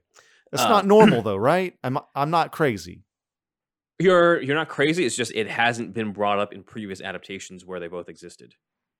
Okay, So right. obviously it was not part of the Nolan trilogy because Falcone was not part of the story anymore by the time we got the Dark Knight Rises. And then Gotham just never went there right, right, right. with Okay. Selina. So I was like, okay, we got Falcone and we got Selina Kyle in this. Could this happen? And then there's also you know, being cited the Long Halloween and the Dark Victory comics. So Right. I'm like, eh, is a possibility here. So when it happened, I'm just like, it's the the moment where she's like, I don't have a relationship with Falcone, and Batman's like, yes, you do, and stuff. I'm just like, it's, they're doing it. She's the daughter. They're doing it. Oh, you saw it coming. Yeah, because of the the fact it's in uh it's in Dark Victory, and they put it in the Long Halloween animated movie. That was a total shock to me. Like I Yeah. didn't even think I wasn't even thinking that. Like they, they got me on that one. That's their equivalent of because you know Chinatown's an influence on this, so that's their take on the whole Oh, you know uh, I Oh, guess yeah. twist on on uh, fa- like who the father is of somebody. of yeah. Let's. You know that movie's like what forty fucking years old, but it's a classic, so we won't spoil it. I guess. Yeah, yeah. Uh, we'll cover that in our Patreon on cinematic influences because I got a whole other thing on that. Uh, Okay. But moving forward, at the funeral, If you've bought the Chinatown Blu-ray, you're welcome. yes, I worked on the Blu-ray for that. Anyway, that's all I'll say. uh, at the funeral, this is when I knew like Turturro was he lived up to expectations because like he only has like a little split second intro with Selina where he's kind of he's all creepy and stuff, but here the just the presence is felt. And you've got Pattinson and Farrell there already, but like he's the one who owns the scene where he's just like, yeah, like your father saved my life. I showed up at the doorstep with bullets in my chest, and even you were up there. You were just a little kid looking up from the stairs, and I'm just like, that's right out. That's just completely out of Long Halloween even with Bruce looking Yeah. from the stairs. So That is like Penguin is like on the surface like sleazy. Well, they both are very sleazy, but Yeah. there's something about Falcone in this one. um, probably in all the versions, I don't know, but he's so uh like there's an there's an another layer of sleaziness on like Yeah. that's not to the surface, you know? And it gets revealed later and he's just a smooth cool guy criminal at first, you know? Mhm. And then it's like, oh, there's something way worse here. And like whenever he's talking to Bruce, it's like giving this confession, and it's like the confession is we're in the spoiler talk territory, yeah, right? Yeah. So Mhm. like it, the the confession is total, maybe not bullshit, but there's a lot of spin. Yeah. He's putting a lot of spin on it, How to pull the strings. Yeah. and he's so smooth with it, and that's just that's another layer. That's just another layer right there, you know. It was one of those where I'm just like, yeah, I, I buy that this guy has been running Gotham for 20 years. I Fuck buy that this is this guy's been the Yeah. king of all of it. I buy that this is like the actual face of true evil because you know the other like Riddler is fucked up, but he's born from some sense of pain. There's a humanity to him. Falcone has none of that in this. Riddler's only like they say, he's only taken out. I mean, he's obviously evil, but he's taken out just corrupt people. Yeah, that's true. Uh, and Falcone, obviously, he wouldn't give a fuck if they're in if they're in his way, they're in his way, yeah, kind of Yeah, guy. So exactly. I love gangster shit in movies, though. It Don't we so all? good. Yeah, so Yeah. good. Uh, at the funeral, we do meet the police chief we were previously talking about. Uh, his name is Mackenzie Bock. I don't know how I feel about this because Mackenzie Bock is a completely different character in the comics. He's one of Gordon's loyal detectives in the GCPD, not his superior. I was just like, did they have to go off that name for this one? He's not even the same guy. Like, they might as well just make up a- their own name because, like, Pete Savage came from 66. They could have taken some random name from that, but whatever. Anyway, Mhm. uh, Batman gets caught in the Riddler's explosion trying to save D.A. Colson and ends up failing. He wakes up at the GCPD. Gordon helps him to escape, and in the process, Batman punches Gordon, which is also right out of Batman Earth 1. love So, that scene. yeah. Great scene. Uh, in that comic, Batman and Gordon were at odds, genuinely at odds, whereas in here it was sort of to, to cover for Gordon's ass so that he could escape without people, you know, without him getting in trouble. Uh, Batman basically uses the grappling gun to get to the top of GCPD headquarters, where he reveals the wingsuit glider, which seems like a possible reference to Batman Year One, but actually, as you look on the right here, it's closest to the 1940s comics. Look at that shit; it's basically the same stuff. That is true. Yeah, I, you know, I liked. I, I know they want to keep it grounded, but the the imagery of him using the fucking cape as the actual, uh, from Nolan. Yeah, yeah, like I to me that's still the, at least that I like that a little more, but I love how. It looked like this was like his first or second fucking time. Like he's really fucking scared shitless to jump off of this fucking roof. yeah. Like he's he's prepared for it. He's got the fucking thing ready. But that that was some great direction again. it was. and yeah, great and great acting. Like I thought I did think that was great. Um so and maybe we'll get like the wings in the next one or whatever. But yeah, Yeah, that- he this was upgrades it was cool. Yeah. because upgrades it. clearly it it wasn't completely 100% great because of the fact that he just flat out crashes to the ground which i also thought was reminiscent of earth one i was not expecting Yeah. that at all uh, Yeah. but yeah earth one with the grappling gun failing him in the comic but here it was the the wingsuit so yeah it's it was actually jerry robinson who first illustrated this sort of flying squirrel wingsuit type of thing uh, which is like it's kind of weird. I think the cleanest imagery is just the giant bat type of thing with the cape turning into it, just like in Batman Returns and the Dark Knight trilogy. So, uh, but let's go I, into I something. wouldn't need it explained either. Like in this Yeah, film, like like he Nolan like takes care to explain everything, and that's fine for those Mm-hmm. movies. But if Pattinson just fucking like woof, we get the fucking imagery of him flying through the city like that without you know with just the wings, uh, with just the cape, I would have I would have just I would have just taken it at face Yeah. value. Like Yeah, I was like, all exactly. right, cool, you know. yeah, that's fine. Let's talk about something though where we did like the design, the Batmobile. So Dude, Batman and. Gordon later go after the Penguin. We get the debut of the Batmobile. I was grateful for the theater we were in because we could feel, we could feel the engine of that thing. Dude, the theater. IMAX we were in was like, dude, I haven't felt such great sound design since Nolan's Dunkirk in the theater, Mhm. where every gunshot was great, and this and this fucking car rumbling was like, Yeah. it was good, man. Yeah, it was great. You could feel the monstrosity. Yeah, and that build up when Penguin's just staring at it and he's like, oh fuck, as he's looking at this thing that's heading towards him. So Did you end uh, up watching Christine? I did, yep. You did see it. Okay, I did see it. I did see it, and I was just like, okay, I'm wondering how much of an influence because it's also another muscle car. So I'm just like, okay, Yeah. is it just the muscle car thing?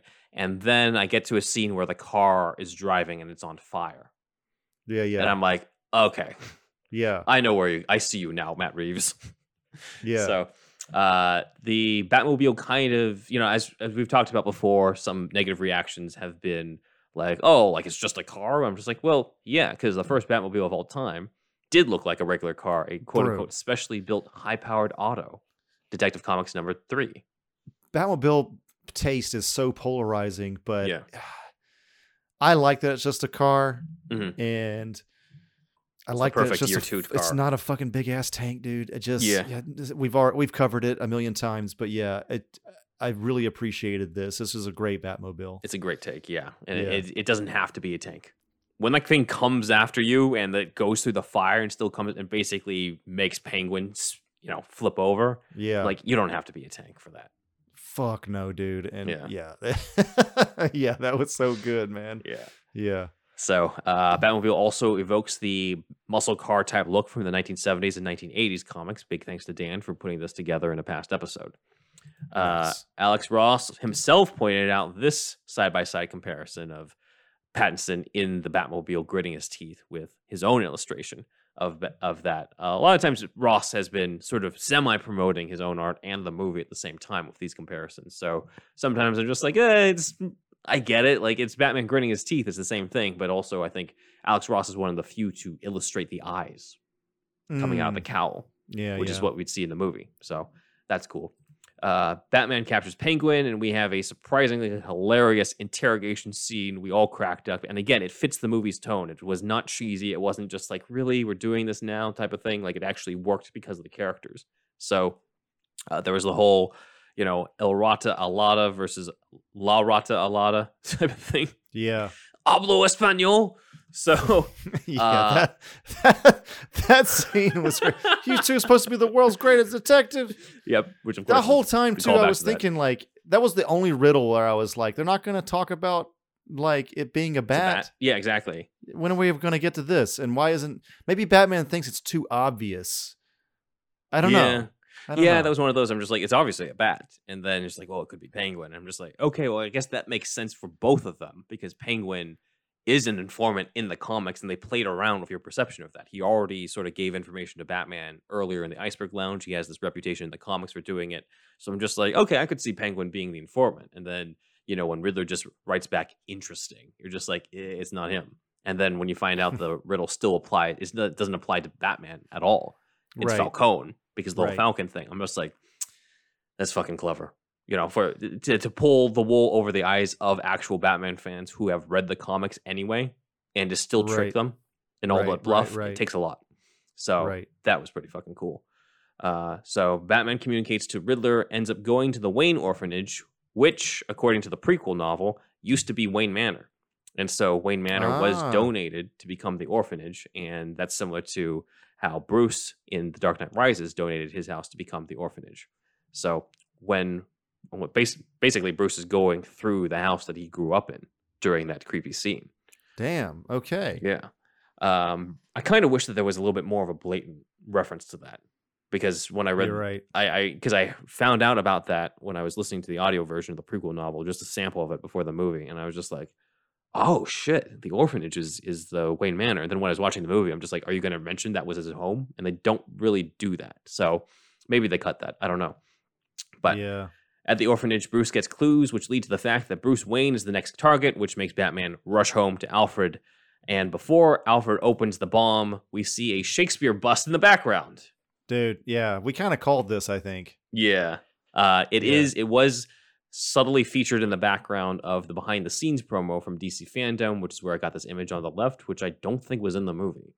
I don't remember Oh, the maybe. Shakespeare bust being there when he's shirtless there, but obviously, Oh, I would have remembered. So Yeah, I would remember too. I, I just remembered when they saw the bus. We saw the bus with Alfred. I'm just like elbowing you, like there it is, there it is.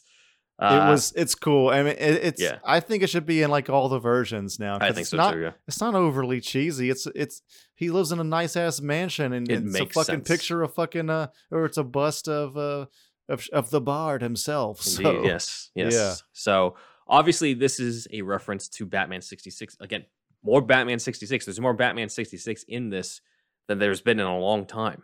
So, Mhm. uh, and also very subtly done, where it doesn't feel like it, it interferes with the tone of this. Not at Uh, all. This is also not the first time we've gotten a Shakespeare head tribute.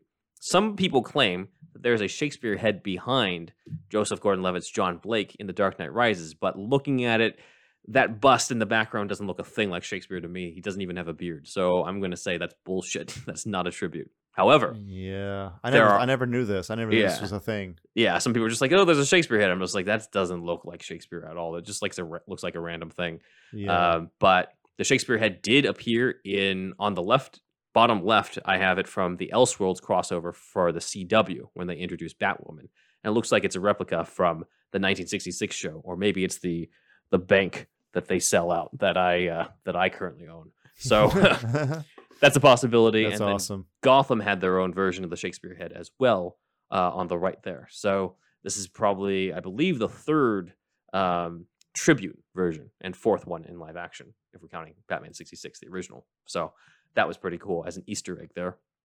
Uh, Alfred gets injured from the bomb, and Bruce goes home trying to piece together the clues, spray painting stuff on the ground, and then he gets called up by Catwoman up at the roof. So uh, again, more comparisons from Batman curated on sort of the imagery here. Batman grabbing Catwoman from there, uh, you know, Rebirth comics as well as Batman Hush. But this is where we find out that Carmine Falcone is Selina Kyle's father, which comes from Dark Victory, which is the sequel to The Long Halloween. Dude, Uh, we've probably. I, I apologize, bro. We probably covered this, and I totally forgot. It's all good. Uh, and then I was shocked in the theater. Wow. I'm maybe I'm glad I forgot. Like, you- wow. yeah, be good you forgot so that you wouldn't be like it's coming. Because like for me, I'm just like it's coming. It's, they're, gonna, they're gonna make it happen. Your brain was just analyzing a fucking mile a minute. oh yeah, all this stuff was stuff that I had to clock in. I'm just like I better fucking remember this when I get home. Uh, So oh man. uh, we learn in this version, Selina's mom worked in the club and was Falcone's lover until she was killed. Selina losing her mom was also established in the post-crisis comics, specifically Catwoman number zero in 1994. Writers Doug Moench, pencils Jim Balent, inks Bob Smith, colors by Setzer, and letters by Bob Pinaha. Uh, in that comic, as well as in the comic Batman number 81, which is what I'm showing here, Selina finds her mother's dead body. The writer of the specific comic I'm showing, Catwoman number one, 81, uh, Bronwyn Taggart, as she was credited at the time, is listed under special thanks at the end of the movie as well. So I'm Oh, wondering how much of that comes from this specific comic. Uh, also, Selina says to Falcone later on, I'm Maria Kyle's kid.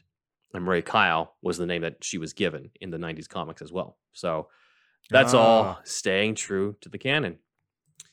Uh, more Batman Catwoman comparisons from Batman Curated on here. But basically, in this scene, Selina kisses Catwoman. Also, t- I mean, Selina kisses Batman, not kisses Catwoman. That's a whole other movie. Uh, but she brings up how Riddler is airing the Waynes' is dirty laundry. So Bruce rushes home to the big reveal that I know you and I were anticipating, which is Riddler's reveal of Thomas Wayne's corruption. So, uh, yeah. this after going over the Telltale stuff and Yeah. the trailers kind of hinted at this heavily. So Yeah, yeah. Uh, Um, yeah. Before we get into it, I gotta say, I kind of wish they went all the way with it. I thought they were going to do the flat out like the Waynes were the biggest gangsters in Gotham. Yeah, the biggest gangsters in Gotham. Yeah, And Penguin the- should have said that shit, dude. Yeah, and then they backtracked on it, where it's just like, no, no, he just made a mistake with Falcone. I'm just like, eh, So I what, kind of wish he went all the way. what was the deal with the mother again? So I'll bring that up right now. The Okay. in this version, uh, they stayed true to the Earth One comics, where Martha was not from the Kane family in the the traditional comics, but in Earth One, she comes from the Arkham family, and the Arkhams have a history of mental illness. So in the Earth One comics, Martha's mom killed her, you know, killed her husband and then committed suicide, and so that made Martha an orphan. And the movie also brings up that she had her own mental health issues and was in and out of the asylum. And so Riddler exposes that Thomas Wayne got in trouble because there was a reporter named Edward Elliot who revealed like this this family history and I guess was threatening to reveal the scandal. And uh, Thomas tried to pay him off with hush money. This reporter. I'm sorry, one more time. I'm It's I'm a little- it's it, So yeah. hi- it's- his mother or-. Ta- uh, Martha Wayne's mother killed her husband. yeah. So basically, Martha's Martha's parents are dead. Yeah. and Okay. she has her own mental health issues and i think this reporter was going to reveal all that Dude, I've this is going to be a hell of a reveal for me. But in my family, and I learned about this when I was in college. Mhm. Okay? But this felt this part of the story strangely enough felt very close to home. Mm. But my great grandfather, I believe, maybe yeah, great, killed my great grandmother. jesus man i had no idea I have murder in my family. I did uh, not no laughing matter, but You're it's Bruce just Wayne. it's just it's just wild. And I, I think it's because he thought he was cheating on her, or she was he thought that him? she was cheating on him, yeah something like that. And that made my grandmother mentally ill. Okay, because I she, God, dude, she- she's passed Jesus. away now, so I can talk about this, but yeah she yeah she she had some mental illness so i'm watching this movie and i'm like this is fucking so wild dude this is this is hitting Jesus. home for me real real hard i can imagine but yeah there was there there's some mental instability at least further back in my family and those were i mean it's no excuse but th- th- let's just say they were different times but Mhm. but yeah yeah yeah my parents Jesus, and my man. grandparents were not like this they were they were not there was no murder it was a great a great grandfather never Mhm. met him Yeah. Not once, not ever. This is I learned about this later in life. But yeah, it was just wild for me hearing this in the movie. Yeah, I can imagine. Mm-hmm. Damn. All right. So uh, basically, a lot of this rev- is around this one reporter who is going to reveal what happened. And Thomas tried to pay him off with quote unquote hush money. And Riddler puts the words hush on the screen. So this feels like a big reference to the villain, Hush, whose real name is Thomas Elliot, Dude, it's not they- Edward Elliot. So I'm just like, they're they're, clearly setting something up. Yeah. Yeah, and I, this Hush villain would really fit with the tone they've established. Yeah. very much so. like it implied to me i'm just like i guess we're saying that this reporter has a son named thomas elliot who's going to become hush so that the sins of the father will be visited on the son yeah, again yeah, yeah. so i could see that uh, thomas wayne's corruption is potentially inspired by the comics actually there is a christmas story the batman's last christmas in brave and the bold number 184 written by mike barr art by jim aparo where batman discovers evidence that Thomas Wayne was bankrolling a mobster named Spurs Sanders. This may have been influential on the Telltale version of Batman, in which Thomas Wayne was just a clear out mobster, even more so. Good old Spurs stuff in- yeah, Sanders. even more so than what happened in the movie. I Um, need uh, I need um them to bring back Spurs for uh, rebirth. the Christmas special comic, yeah. yeah, please do. uh, the Thomas Wayne actor also did a selfie saying like, "Hey, I'm doing this comic research," and he's reading a comic, and that specific comic is Batman: Sins of the Father, which is from the Oh, Telltale man. series. Batman: Sins of the Father. We actually covered this back in 2020 when going over the Telltale series. and That's we had, cool. Yeah, Smallville actor Bradley Stryker came to our show and read off lines as Deadshot for that finale. So from the Mhm. finale of that comic. So that's Mhm, cool. But mhm. again, sins of the father.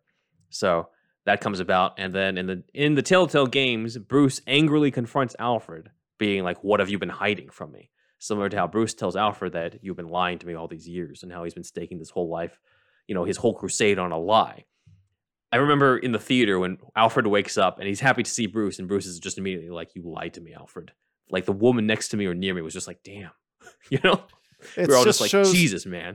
it's a character moment. It shows Yeah. that Bruce is still very selfish. Yeah.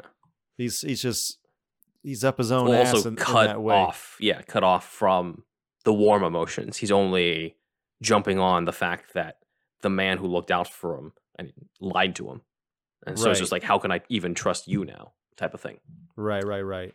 so uh, in the hospital bed alfred brings up that it was his job to protect the waynes and he failed this implies that alfred was the waynes bodyguard like in the earth one comics as well as in the batman vs superman tie-in material on jeremy irons' alfred Alfred also directly says that he trained Bruce, like in Earth One, as well as Sean Pertwee's Alfred in Gotham. The prequel novel actually identifies that Alfred taught Bruce a combination of karate, judo, and taekwondo. So that's cool. Uh, Alfred MMA. training, yeah, basically.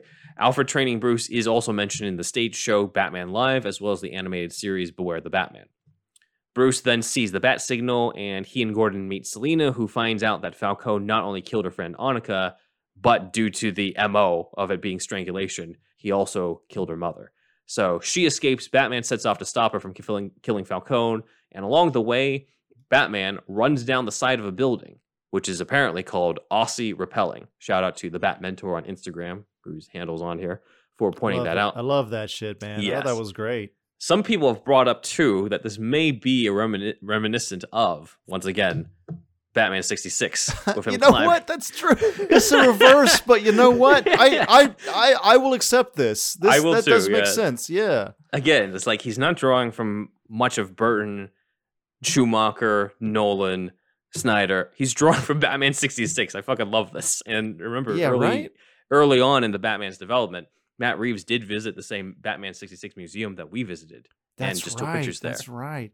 It's it's he it's how he weaves a tale, you see, Yeah. Ben. It's the it's the yin and the yang. You got the the white bright night side Yeah. uh mixed in with the super dark thing that he made. So Honoring the past. Yeah. yeah. So uh, during the fight with Falcone and his men, Selina's wig comes off, making her resemble the year one Selina with her short hair and the leather leather bodice look that she has. She also uses high kicks, just like in year one, as shown here in this comparison by Twitter user Rotten Gotham. Uh, Kravitz also uses her own nails like claws, like you've also, uh, I think, sort of mentioned in one of the Patreons. So, yeah, uh, yeah. true to the appearance, the first time that Catwoman used claws were her own nails in Batman number three in the Batman versus the Catwoman comic. And this also carried over in the unmade Sam Hamm Batman 2 script in his version of Catwoman. This Uh, just makes sense to me. I mean, Yeah. she feels very close to being a cat, so Yeah. like, why not? It works. You know? Yeah. yeah. it was it was Zoe Kravitz's idea too to like what if these are the weapons too like the, my natural nails Yeah, instead So of she pitched that. Kind of thing. yeah with the claws so Yeah. during the fight she scratches Falcone's face true to what happens in the comics both in year one and in uh, the new 52 comics as I have here so Right. Batman stops Selina from killing Falcone and Batman takes him to Gordon with Falcone nicknaming Batman Zorro obvious reference there to the movie Yeah, saw before they were killed Definitely Uh, only Zorro. yes Just, just kidding. uh, when they step outside, though, Falcone is shot to death by the Riddler, and this continues a tradition that if you're Carmine Falcone, you're gonna get shot. So he was shot by Two Face in the Long Halloween. He was shot by Hitman in the Gotham TV show. He was shot by a drugged Renee Montoya in the Telltale series. That's just, Just the only death for you. Yeah. yeah. So Batman once again sees an unmasked Riddler in the shadows running off and goes after him, like in the Earth One comic. But he basically goes off to a local diner where the cops catch up to him. And he reveals that he has two IDs. One says Edward Nashton. As we've covered before, the Riddler's real name being Edward Nashton isn't actually a change from the comics. It's from the 1989 Secret Origins comic, as written by Neil Gaiman. Pencils by Bernie Mireault, inks by Matt Wagner, and colors by Joe Matt. The other alias on that ID was Patrick Parker, which is currently listed as an alias for Riddler in Wikipedia. Now, I can't currently find a source in terms of what comic that's from or what movie that's from, so let us know in the comics if you know. There's also a possibility someone saw the movie already and just added it to Wikipedia. So who knows? Right. but let us know because I'm very curious. I tried to look for it and I, I couldn't find it.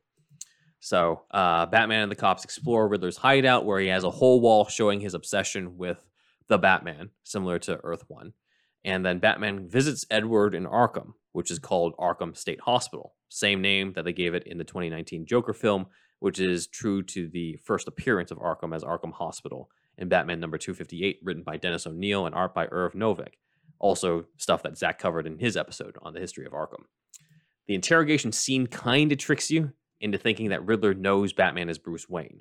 And Great acting this- here, also Oh, again Dan- from Dano killed from it. Yeah, Dano as well, but also both of them. Yeah, yeah, Pattinson, he's just really good at that, man. That's it's like as like as if you could like list his um you know good points and bad points as an actor, just like really intense kind of I don't know, just the way you looked in that scene, that it was great. You could really see like yeah, feel the wheels turning watching uh just watching him react to, to like oh fuck is he about to say it you know Mhm. but I, I thought about this too, and I was like, why why is Riddler not obsessed with who the Batman is? But the Batman, I guess, to him doesn't come off as corrupt. He's just a tool.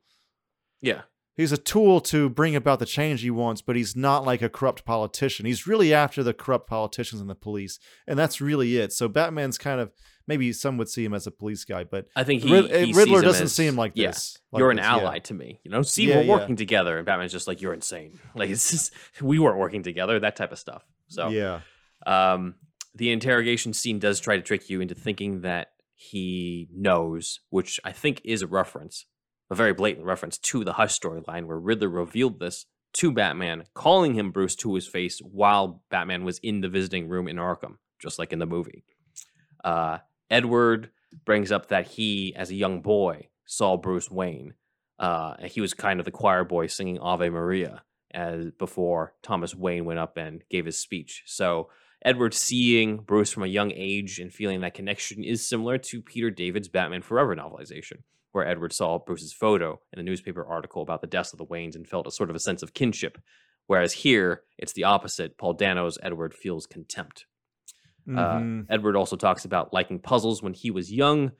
Uh, just as we're seeing the not so young looking Edward Nigma in the original Detective Comics number 140, looking older than Chris O'Donnell in this. written by Bill Finger, drawn by Dick Sprang, inks by Charles Paris.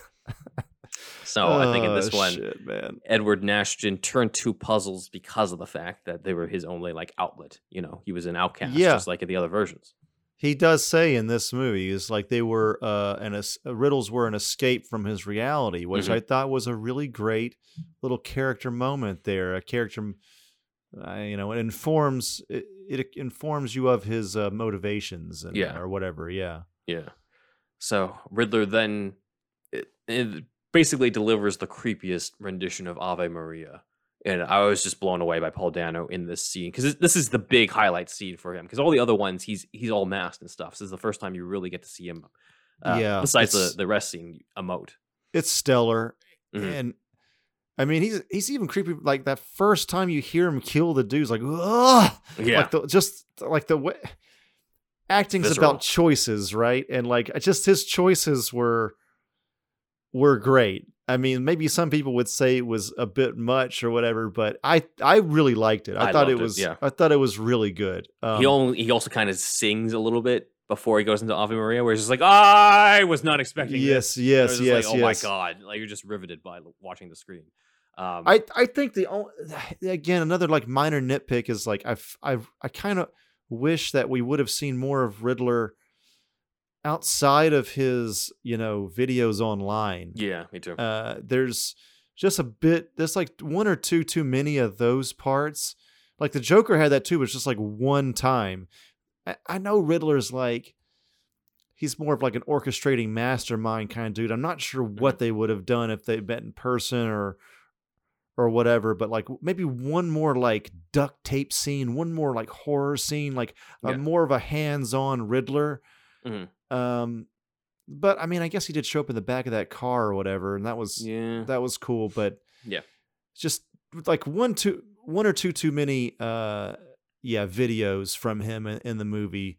It, it kind of made it a little bit like it's just got a little bit disconnected feeling, I guess. But again, maybe I need to see it again to um, appreciate that more. I'm not sure just yet. I do feel like he, if there was maybe like one or two more scenes with him without the mask, you know, like, Yeah, we just yeah. needed stuff like that. I, I need more like maskless Dano in this, and maybe we'll get Yeah. in the sequels. But you know, there's just it's it's a it's a case where there's not too much of anybody. There's just not enough. Even though it's three hours, it's just like I want more of all this stuff. Which There's is, is a testament. to how good Only it was. just enough Batman, and Mhm. then yeah, they really like just really are conservative with how much they show anyone else. like Yeah. you know, it just shows up just enough. I remember like in Ebert's review of The Dark Knight, he mentions that the Joker also shows up like just the right amount of time. Yeah. And I I thought that was an interesting um take. But yeah, it's kind of like that with everybody in this one. Yeah. Or or not enough, like we've said. Yeah. Mhm. Uh, also, Michael Giacchino's Riddler theme, as you might have noticed, is like a twisted, dark version of Ave Maria, uh, which I oh, yeah, didn't okay. quite. I didn't realize it as m- strongly until like the opening has Ave Maria in the background, and then the next time the score kicks in is when he after he kills the mayor, and they play the Riddler theme, and I'm just like, oh my god, because Right. I had heard it before, and I heard some people saying like, oh, it's like Ave Maria. I'm just like, yeah, I don't know, but then to hear it back to back like that in the movie, I'm like, oh yeah, that's exactly what they're doing. So yeah, that is that's cool. great. That's cool. Uh, so Batman figures out Riddler's got something else up his sleeve. He returns to Riddler's home, and to break through the police barrier and through the caution tape, he uses the bat insignia on his chest as a separate weapon to cut through it. So let's talk about this chest symbol. As discussed before, the earless bat chest insignia is a callback to the Bill Finger Bob Kane Batman chest insignia from Detective Comics number 27. Also, we found that those fan theories were wrong. The bat insignia is not the gun that killed his parents. This is what you get when you try to do fan theories before you find out the facts, guys. So- Forgot about that one already. yeah. People were just like, it looks like a gun. Oh, it must be the gun that, you know, it must be the gun that killed his parents. Just like in that one Kevin Smith story in Detective Comics number 1000 where it happened. That must be what they're doing. And now people are just talking as if it's fact. I'm just like, you don't know that. You don't Right. know that. Right. and right, then right, guess what? Wasn't that at all. And honestly, even if they did go with that, I'm just like, that has nothing to do with the rest of the story. right. Like how like why would we need to have that here unless there was some aspect of like oh he caught Joe Chill in another version of you know the backstory or whatever. But it's just people love that edge lord shit. I mean, I, I like I like it too to a degree, but yeah, there, it Mhm. gets overboard sometimes. yeah, I'm just like dude, wait till the movie, and then lo and behold, it's not in the movie, so that's what you get. But But he Uh, does use the shit though. People were right does, about yeah. that. Yeah. Yes, it is some form of a batarang, which I believe is in Batman the Brave and the Bold animated series. Executive producer James Tucker even mentioned that when he first reacted to the uh, the bat suit. I remember seeing a tweet from him on it. I couldn't get an image on what specific episode though, on when it's used as a batarang, the chest insignia. And I wasn't going to ask Dan to look into it because he has not seen the movie yet. So, uh, according to the production notes, the chest insignia is a basically a magnetized folding Glauca knife. So Okay. Batman carrying a knife might seem weird, but he does actually carry one. It's specified in the Darren Aronofsky Unmade Year One script that Batman carries a knife on him, and it's also in the comics as early as Detective Comics number 37. Dude, So- a knife is not a gun, man. It's Yeah, very much can be used as a tool. Yeah, which is like in all kinds of fucking survival Mhm. situa- I don't know why people ever take an issue with Batman carrying Yeah. a knife. I don't think know? they do. I'm just bringing up. Okay, That, like, it okay, might, okay, it okay, might okay, just okay. seem like a weird thing. I'm like, why does he have to carry that? But like, it's actually it's in the comics. It's Detective Oh, Comics man. number 37. He uses it to get out of a bag when he's get dumped in water. So Okay. all from the comics. Again, that's from the Kane Finger Run. So uh, basically, he finds out Riddler's going to cause a flood in Gotham City, which is right out of year, you know, zero year, and Batman's too late to stop it in both instances. At this fucking point of the movie, Yeah. I thought, are we about to get fucking no man's land in this motherfucker? I know, right? I thought it was gonna like cut and be like, because it was like three hours in. to be I was- continued. to be continued. Next Yeah. one, No Man's Land, motherfucker. You're welcome. You know that's what I thought we Mhm. were gonna be getting. Um, but but it didn't go that way. But that was you know that was what I was thinking. Yeah, I was wondering that too. I, I wondered if there was going to be a cliffhanger on that, but thankfully, I say thankfully there wasn't simply because like I do like it being its own thing. With Yeah, yeah, yeah, yeah, yeah. Definitely, yeah. So I guess let's talk about this third act because I don't really have comic stuff to talk about on it, but my suspicion is we have the same idea in terms of what we meant by combining. So Oh yeah. Um, let me hear what you got to say. Yeah. action sequence, right? Taking out the Riddler's men and stuff. By the way, I got to watch it again. I'm pretty sure those guys end up accidentally shooting each other on that, but like, is Batman responsible for that? We'll have to debate on that in another video. But But uh, those guys, I okay, real quick about that. I, I was thinking that too. Mhm. The the the Riddler dudes, the henchmen, they, I think we can kind of assume they're wearing Kevlar. that's what I was thinking too. Yeah, they're these dudes are decked out like a, like a QAnon militia group. Yeah. I'm just gonna give the movie the fucking benefit of the fucking doubt that they're wearing Kevlar. He didn't. ki- I mean, and Batman knows that. He used a Mhm. detective brain. He knows that he's been punching him. He's been duking him out, duking it out with him for a, for Yeah. a bit. So he, fucking internet, give this movie a fucking break. Give Yeah, that, give yeah. that part a break.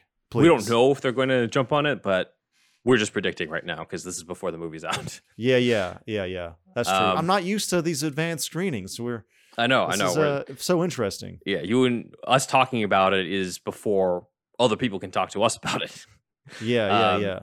I think that okay, so then he we get that beat with him stopping that. Then he's nearly killed. Selina saves him. Then guy comes to attack Selina. Batman's fear kicks in in terms of somebody cares about being in danger. Gives himself the adrenaline shot. Beats the shit out of the guy, but ends up getting stopped. And the guy says, "I'm vengeance," and that creates Batman realizing I got to be more. Sees that people are in trouble and decides to become a savior and you know that's that's the that's the finale that's the third act and i think when you were talking about it because i don't know it wasn't something where i'm just like this is amazing but it's also not something that i thought was bad but in thinking about it i'm just like you know what you could have really just combined those two who says Wait, that you uh, it has explain explain again. What are the two things that need to be, be combined here? him fighting the riddler guys Yeah. being vengeance and him saving the people you don't have to Oh. make those two separate things that's what i was thinking Yeah, yeah. Okay.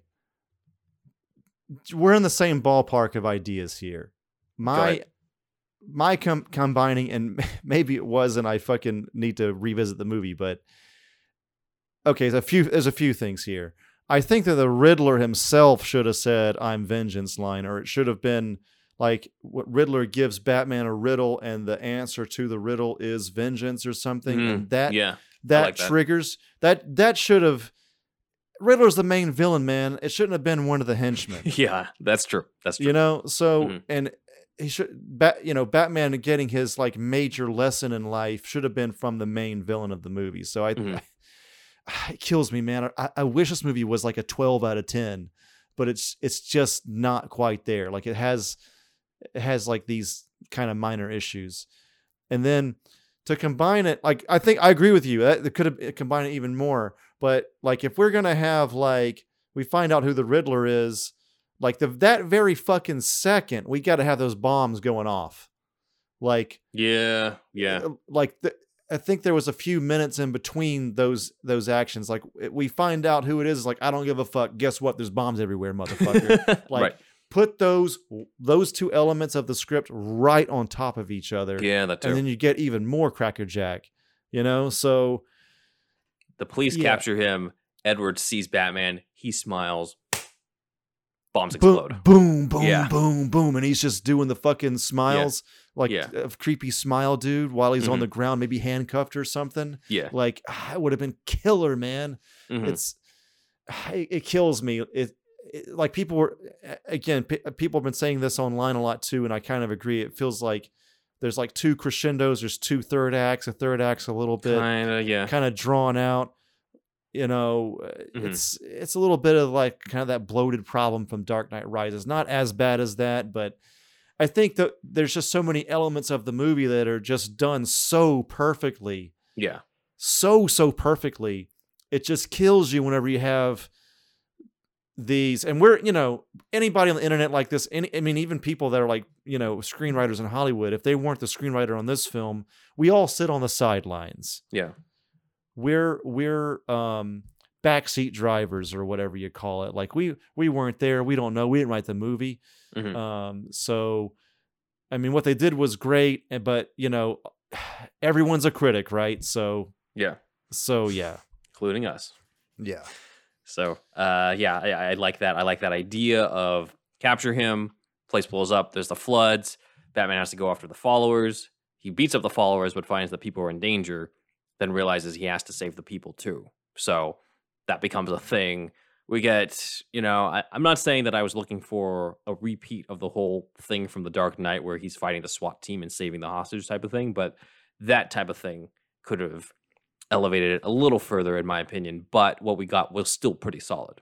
So great Uh, cinematography with the fucking flare also yeah, fucking one yeah, that was wonderful yeah and he's mean, leading it's- them. He's finally got the light because he's been in the darkness for so long, but he's the one holding the light. that's true and like doing the most pure thing which is Yeah. he's not fighting a bad guy he's saving a good people Yeah, uh basically you know Mhm. so yeah uh, you know it's good yeah yeah So I think pretty much the last thing I have here. And if you guys have not seen the movie yet, then I don't know why you're still here, but definitely tune out. I don't know. Yeah, it was definitely. But uh, when Matt Reeves was at the Batman 66 Museum, as kind of a tease, he took a shot of the different costumes of the villains, and they were the villains from the 1966 movie. That was Riddler, Penguin, Catwoman, and the Joker. This is the first movie since then to have all four of them in the movie. Oh shit! So, yeah, that's right. That's right. at right. the end, we're introduced to, as he's credited at the end, an unseen Arkham inmate, played by Irish actor Barry Keoghan from The Eternals, who played Druig. Obviously, this is meant to be the Joker, and he's already in Arkham Asylum. Uh, apparently, he shot other scenes too, because Matt Reeves, I don't know how this happened, but Matt Reeves has already brought up deleted scenes in interviews. I have a feeling like they were not supposed to be released yet, because I don't know why he Mhm. would be talking about it this early when the movie's not even out yet by the time of this recording. But he said, quote, there was an earlier scene where Batman went to Arkham to try to profile the Riddler, and Barry, the actor, is in that scene. It's a very cool scene. I'm sure we'll release the scene after the movie comes out because it's a really cool deleted scene. I want to see everybody wants to see it, you know. Um, yeah, yeah, that definitely.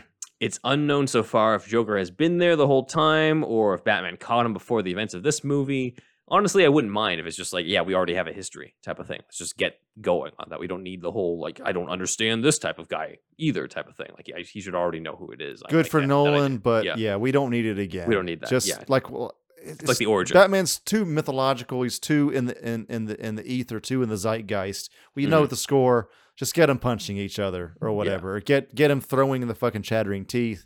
Let's do something, you know. Yeah, and it looks like. he Although I do, I want him to be for the third movie in the trilogy, though. I would Yeah, like yeah. Mister Free- personally. I'd like Mister Freeze or Clayface. To it's more than likely it would be Mister Freeze, but anyway, for The the, second one, the Puzzler, and then the third one, have your fucking trilogy yeah, end on the Joker. Why Mhm. make the second one again about the Joker? I think I need to. Yeah. if the- they need to break this pattern. yeah, yeah. Uh, in the unmade Darren Aronofsky Batman Year One script, Joker had a cameo in the asylum, showing that he was an inmate while Batman was starting out. We also have seen Joker in Arkham before meeting Batman in both the Telltale games and the end of the Joaquin Phoenix Joker movie, as well as the Gotham finale, where Jeremiah Valeska appears to awaken from a catatonic state once Batman arrives. We don't get that much of a glimpse of him. He is quote unquote the unseen Arkham prisoner, but you do get to see a little bit of it. He's clearly wearing prosthetics. That Joker kind of looks like the Lee Bermejo version of the Mm. Joker to me, Yeah. with the the thick lips and stuff. So, we'll we're bound to see more. I'm sure it's probably not like the full on final look, and that's why like we didn't get to see much of it. Um, but what did you think of the scene? Uh, well, I didn't hate it. I just feel Agreed. like I didn't need it. Like Yeah. I, I want to focus on just joke, uh, just Riddler. yeah, Uh, and and we- already have you know two or three other villains, so like it's cool. And I know, look, we we all get it. Like comics are kind of live in the second act. Comics uh, Mhm. are always hinting at the next thing. Um, I think James Gunn even had some line saying, "No one, no one creator gets to end it." yeah, You know, like it. That's why it lives in the second act for the most part, except for Logan and shit like that. But generally, com- comic book shit's in this in perpetually in the second act, and you you keep Mhm. on. You have that splash page at the end. You fucking always hint at the next issue or whatever, and that's what this was, of course. Uh, like an end credit scene, but not in the end credits. I get it, but if it was cut, it wouldn't have been the worst thing in the world either. It wouldn't have. Yeah, it wouldn't have hurt agreed. the film. You know, it's eh, again, it's just like the film just a little too long. But they want to hint at the Joker real hard. I get it, but it's Yeah, just I yeah, I don't know. Yeah. What so Yeah. you didn't love it either. I, I didn't I didn't absolutely love it either. I was hoping that it would be a little bit more of a stronger intro of the Joker on They this. just don't I mean, they don't they only show like his eyes really, right? a little bit. Yeah, I saw a little bit of the lips. Oh, a yeah. little bit, little bit. yeah, Yeah. yeah. It's. I mean, it works for what it is. It's a tease. It's not supposed to be. uh, It's not supposed to be the equivalent of the bank robbery scene from The Dark Knight. No, no, no. It's an it's an it's a Marvel end credit scene in the middle of Yeah. the movie. Mhm. Yeah. So it it was cool to have it in there, but it was as you said, it was like, well, we don't really need this. We could have had a different type of thing, but you know, who are we to? At this point, we're just complaining about there being a Joker cameo in a, in a Batman movie that was three hours. It's like not we, the we're lucky. yeah. We're feasting. It's it's fine. Yeah, we're, we're we're feasting. That's for sure. But if they they they should have given that screen time to more like unmasked uh, Riddler or Riddler fucking duct taping motherfuckers again or something. You know, Mhm. more juicy evil shit. That's what I want. Yes.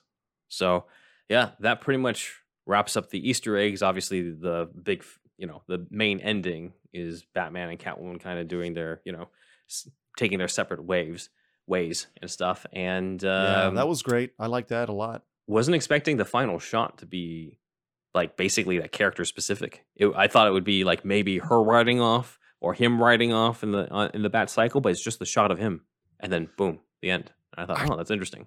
I like that too, though. I thought that It's was understated, yeah. I thought that was cool. Yeah, it, it's it's subtle and uh yeah, just more character driven and yeah, just close up of Batman on his fucking bike. That's cool. Yeah.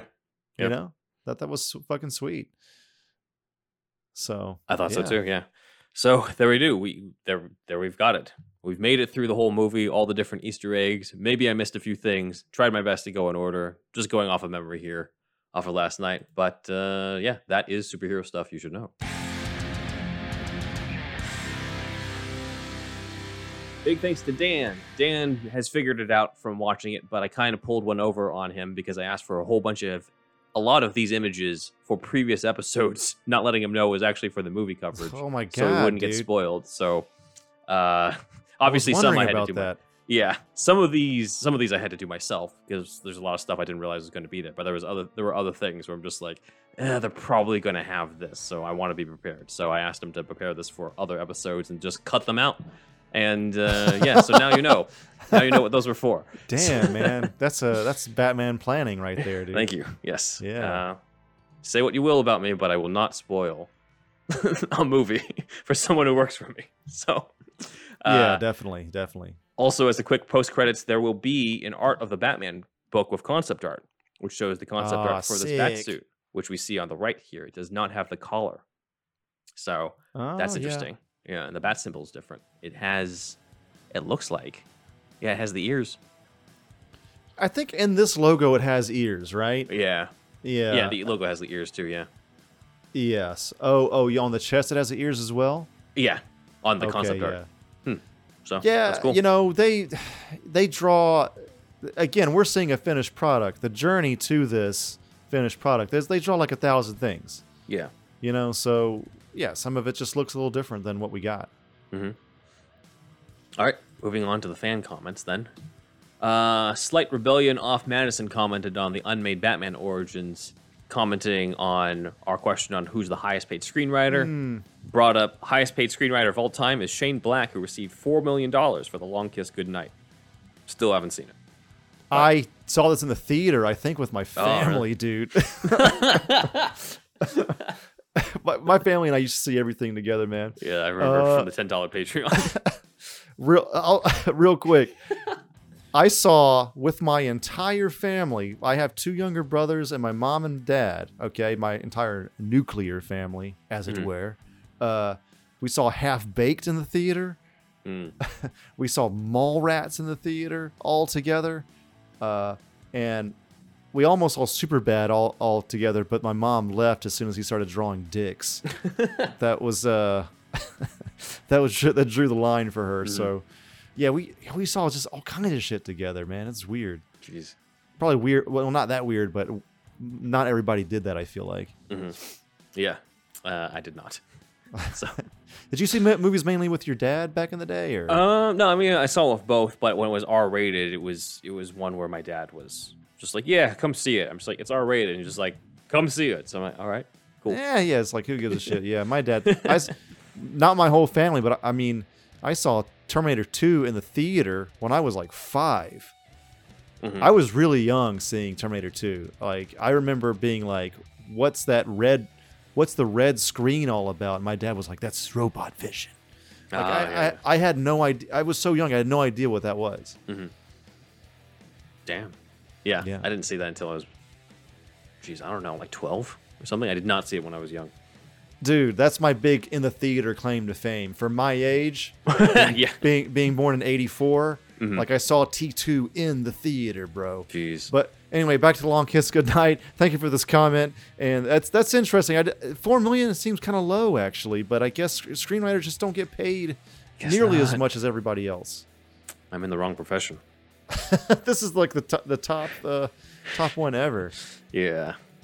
All right, next one from As Fox brought up that in Telltale's Batman, Bruce's parents get shot in the head. Since we were talking about like where do Bruce's parents get shot and stuff. So yeah, I oh, remember yeah. this. We covered this in the Telltale one where Thomas Wayne gets the bullet through the eye, just like Alex Rocco's Oh, yeah. in The Godfather. So this is when i asked like do they get shot in the torso generally or not yeah, yeah. uh, well, yeah yeah okay well that's Telltale cool. just went sounds good f- right to R rated. So uh, we also have a long comment on Twitter from Mark Lestrange or Lestrange. So uh, says, "Hey guys, love the show. I heard a few times you guys make jokes about Prince's involvement in 1989's Batman. There's a story there. Burton originally used Prince's uh, used Prince's songs as temp music when making the movie. 1999 was used in the museum scene originally, and Baby I'm a Star was used during the parade scene. Apparently, the WB execs loved the idea, and when they asked Prince for permission, Prince saw an opportunity. He offered to write songs which WB loved as Prince was on their label, Corporate Synergy. Prince watched the work print and decided he wanted to make a whole album, and apparently kept hounding Burton with questions and ideas. Burton claims it was a very stressful experience and tainted his love for Prince. The Batman album was very successful for Prince, and three music videos were made from it. There's a really cool unused demo for a Joker themed song called Dance with the Devil, which is pretty creepy. I've heard that one. It is it's great. Um, I have heard these things, but I've also heard from Danny Elfman that uh, Jon Peters had considered having Prince do the score for uh, Batman 89. So that seems very different from this version of the story, where Prince was kind of just used as temp track stuff. So I'm not really sure.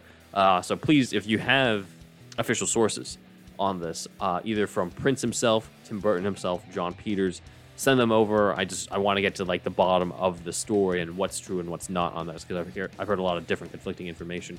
And maybe at some point we'll do a ten dollar Patreon just on the Prince album. Oh, There's a lot there too. A music Yep. one. Oh, yeah.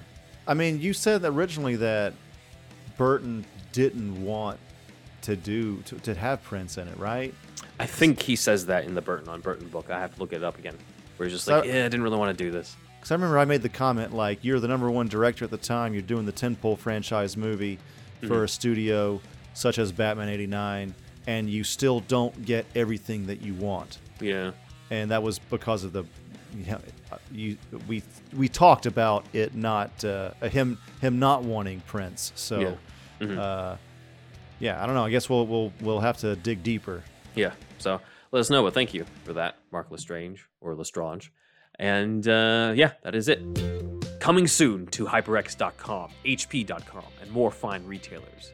The HyperX Cloud Alpha Wireless. The Cloud Alpha Wireless gets up to 300 hours of battery life, so you'll spend less time charging your headset and more time charging into action. The dual chamber drivers enhanced by premium DTS Headphone X spatial audio provide reduced distortion, allowing you to hear audio cues with pinpoint precision. Up to 300 hours of battery, two chambers, zero wires. The new HyperX Cloud Alpha Wireless. Over to the uh, shoutouts. Lestrange. Okay, yeah. Thank you for those comments, everybody. And we want to thank our Patreon supporters who are Shasta Leom O, Super Inframan, Douglas P, Dan D, Aaron Willick, Nick Noir, Jeffrey R, Asger's Web, Alex of the What Mean Podcast, Ian Justice, Jared Peach, Amy H, Rochelle L, Skylar TD, Sketchcraft, Braxton W, Renee V, JD, Logan Wood, who is Shane Helms 121 on Instagram, Griffin W, Daniel V, and Pete B. Also want to thank our other supporters, Sparkageddon's, SCCT Productions, Robert Schumann, Kooky Noms, Matt Herring, Elijah B, Shamrock Balls, ENH, Walter the Robot, John Wells, Rye Guy, Jackson Putnam, Tway In, and Watson, who was Stage Bat on Instagram, Joey, who was W.media on Instagram, Paul G, and Derek O. List is getting longer, man. Yep. List is getting longer. More longer. supporters. Woo! Okay. Uh, also, so yeah, please go to uh, patreon.com slash superhero stuff pod. And that's where you can look at the, or you can, um, yeah, sign up for the tiers, which are the $1 tier gets you uh, the shout out, $5 tier gets you a whole other show on Fridays. So this show here is on Mondays. And this Patreon show where we do even deeper dives is uh, on every Friday, so you can cancel anytime. Also, if you want, um, you can just binge the whole thing in a month if you want. Just spend five dollars. You know, we've probably had people do that already, so whatever. Yep. it's fine. Um, it's there.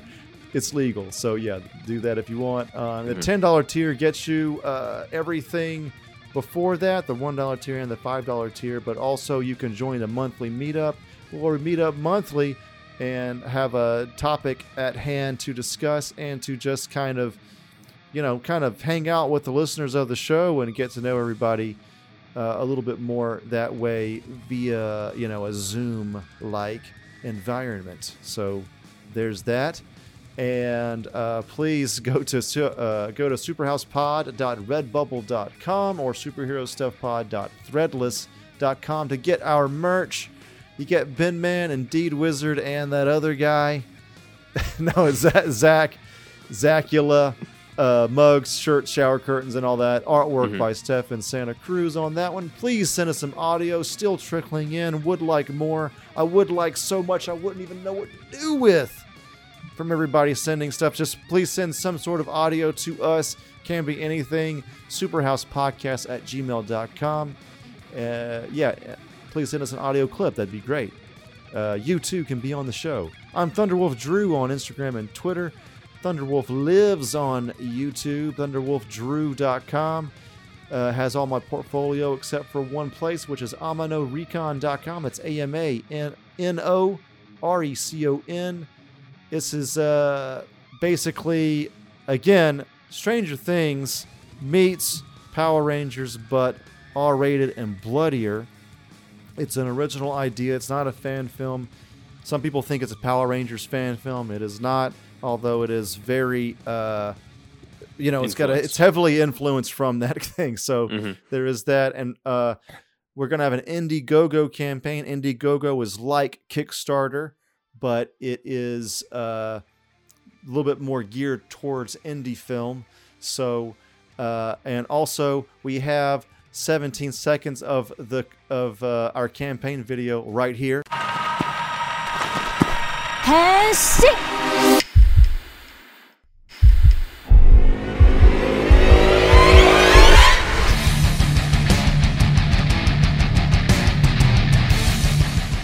and we hope you enjoyed that. So, uh, yeah, we finally debuted some footage on the show. If you followed our social media, it's already been out for a week or so. Um, but yeah, it's on the show now finally, and uh, have something to show. And we're working on more. Uh, you know, it just takes a long time to get these things done. But anyway, that's it for me. Ben, You can follow us on social media at Twitter, Superhouse Pod, Instagram, Superhero Stuff Pod, TikTok, Superhero Stuff Pod, Vero, Superhero Stuff Pod. Uh, shout out to Comic Capital on Instagram as well as the Everything Entertainment Club on Clubhouse. My website is benwanwriter.com where you can read various scripts Gotham Vampire, where Bruce faces off against the Mad Monk, Elementary, The Death of Sherlock Holmes, a modern update on the classic story, The Adventure of the Dying Detective, and Curb Your Enthusiasm Disneyland, the Curb episode they could never make, where Larry David goes to Disneyland. If My you guys want a curb in- cast, just let us know, bro. We can. Yes, Ben let us and I know if you want a this. podcast on that. Yes. Yes. Uh, my YouTube channel is in the description below, where you can check out Doctor Who: The Ronin of Time, an audio drama I write, narrate, and edit.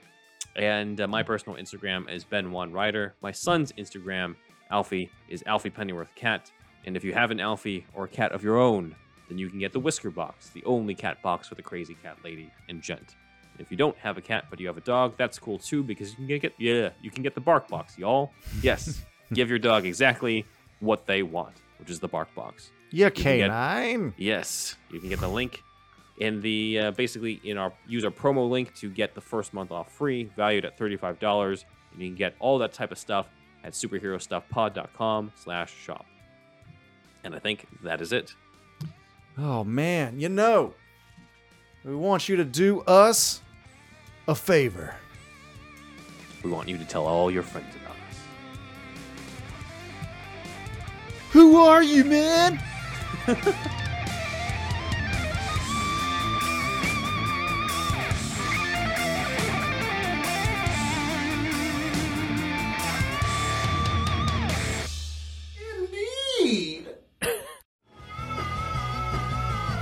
You're listening to the Geekscape Network.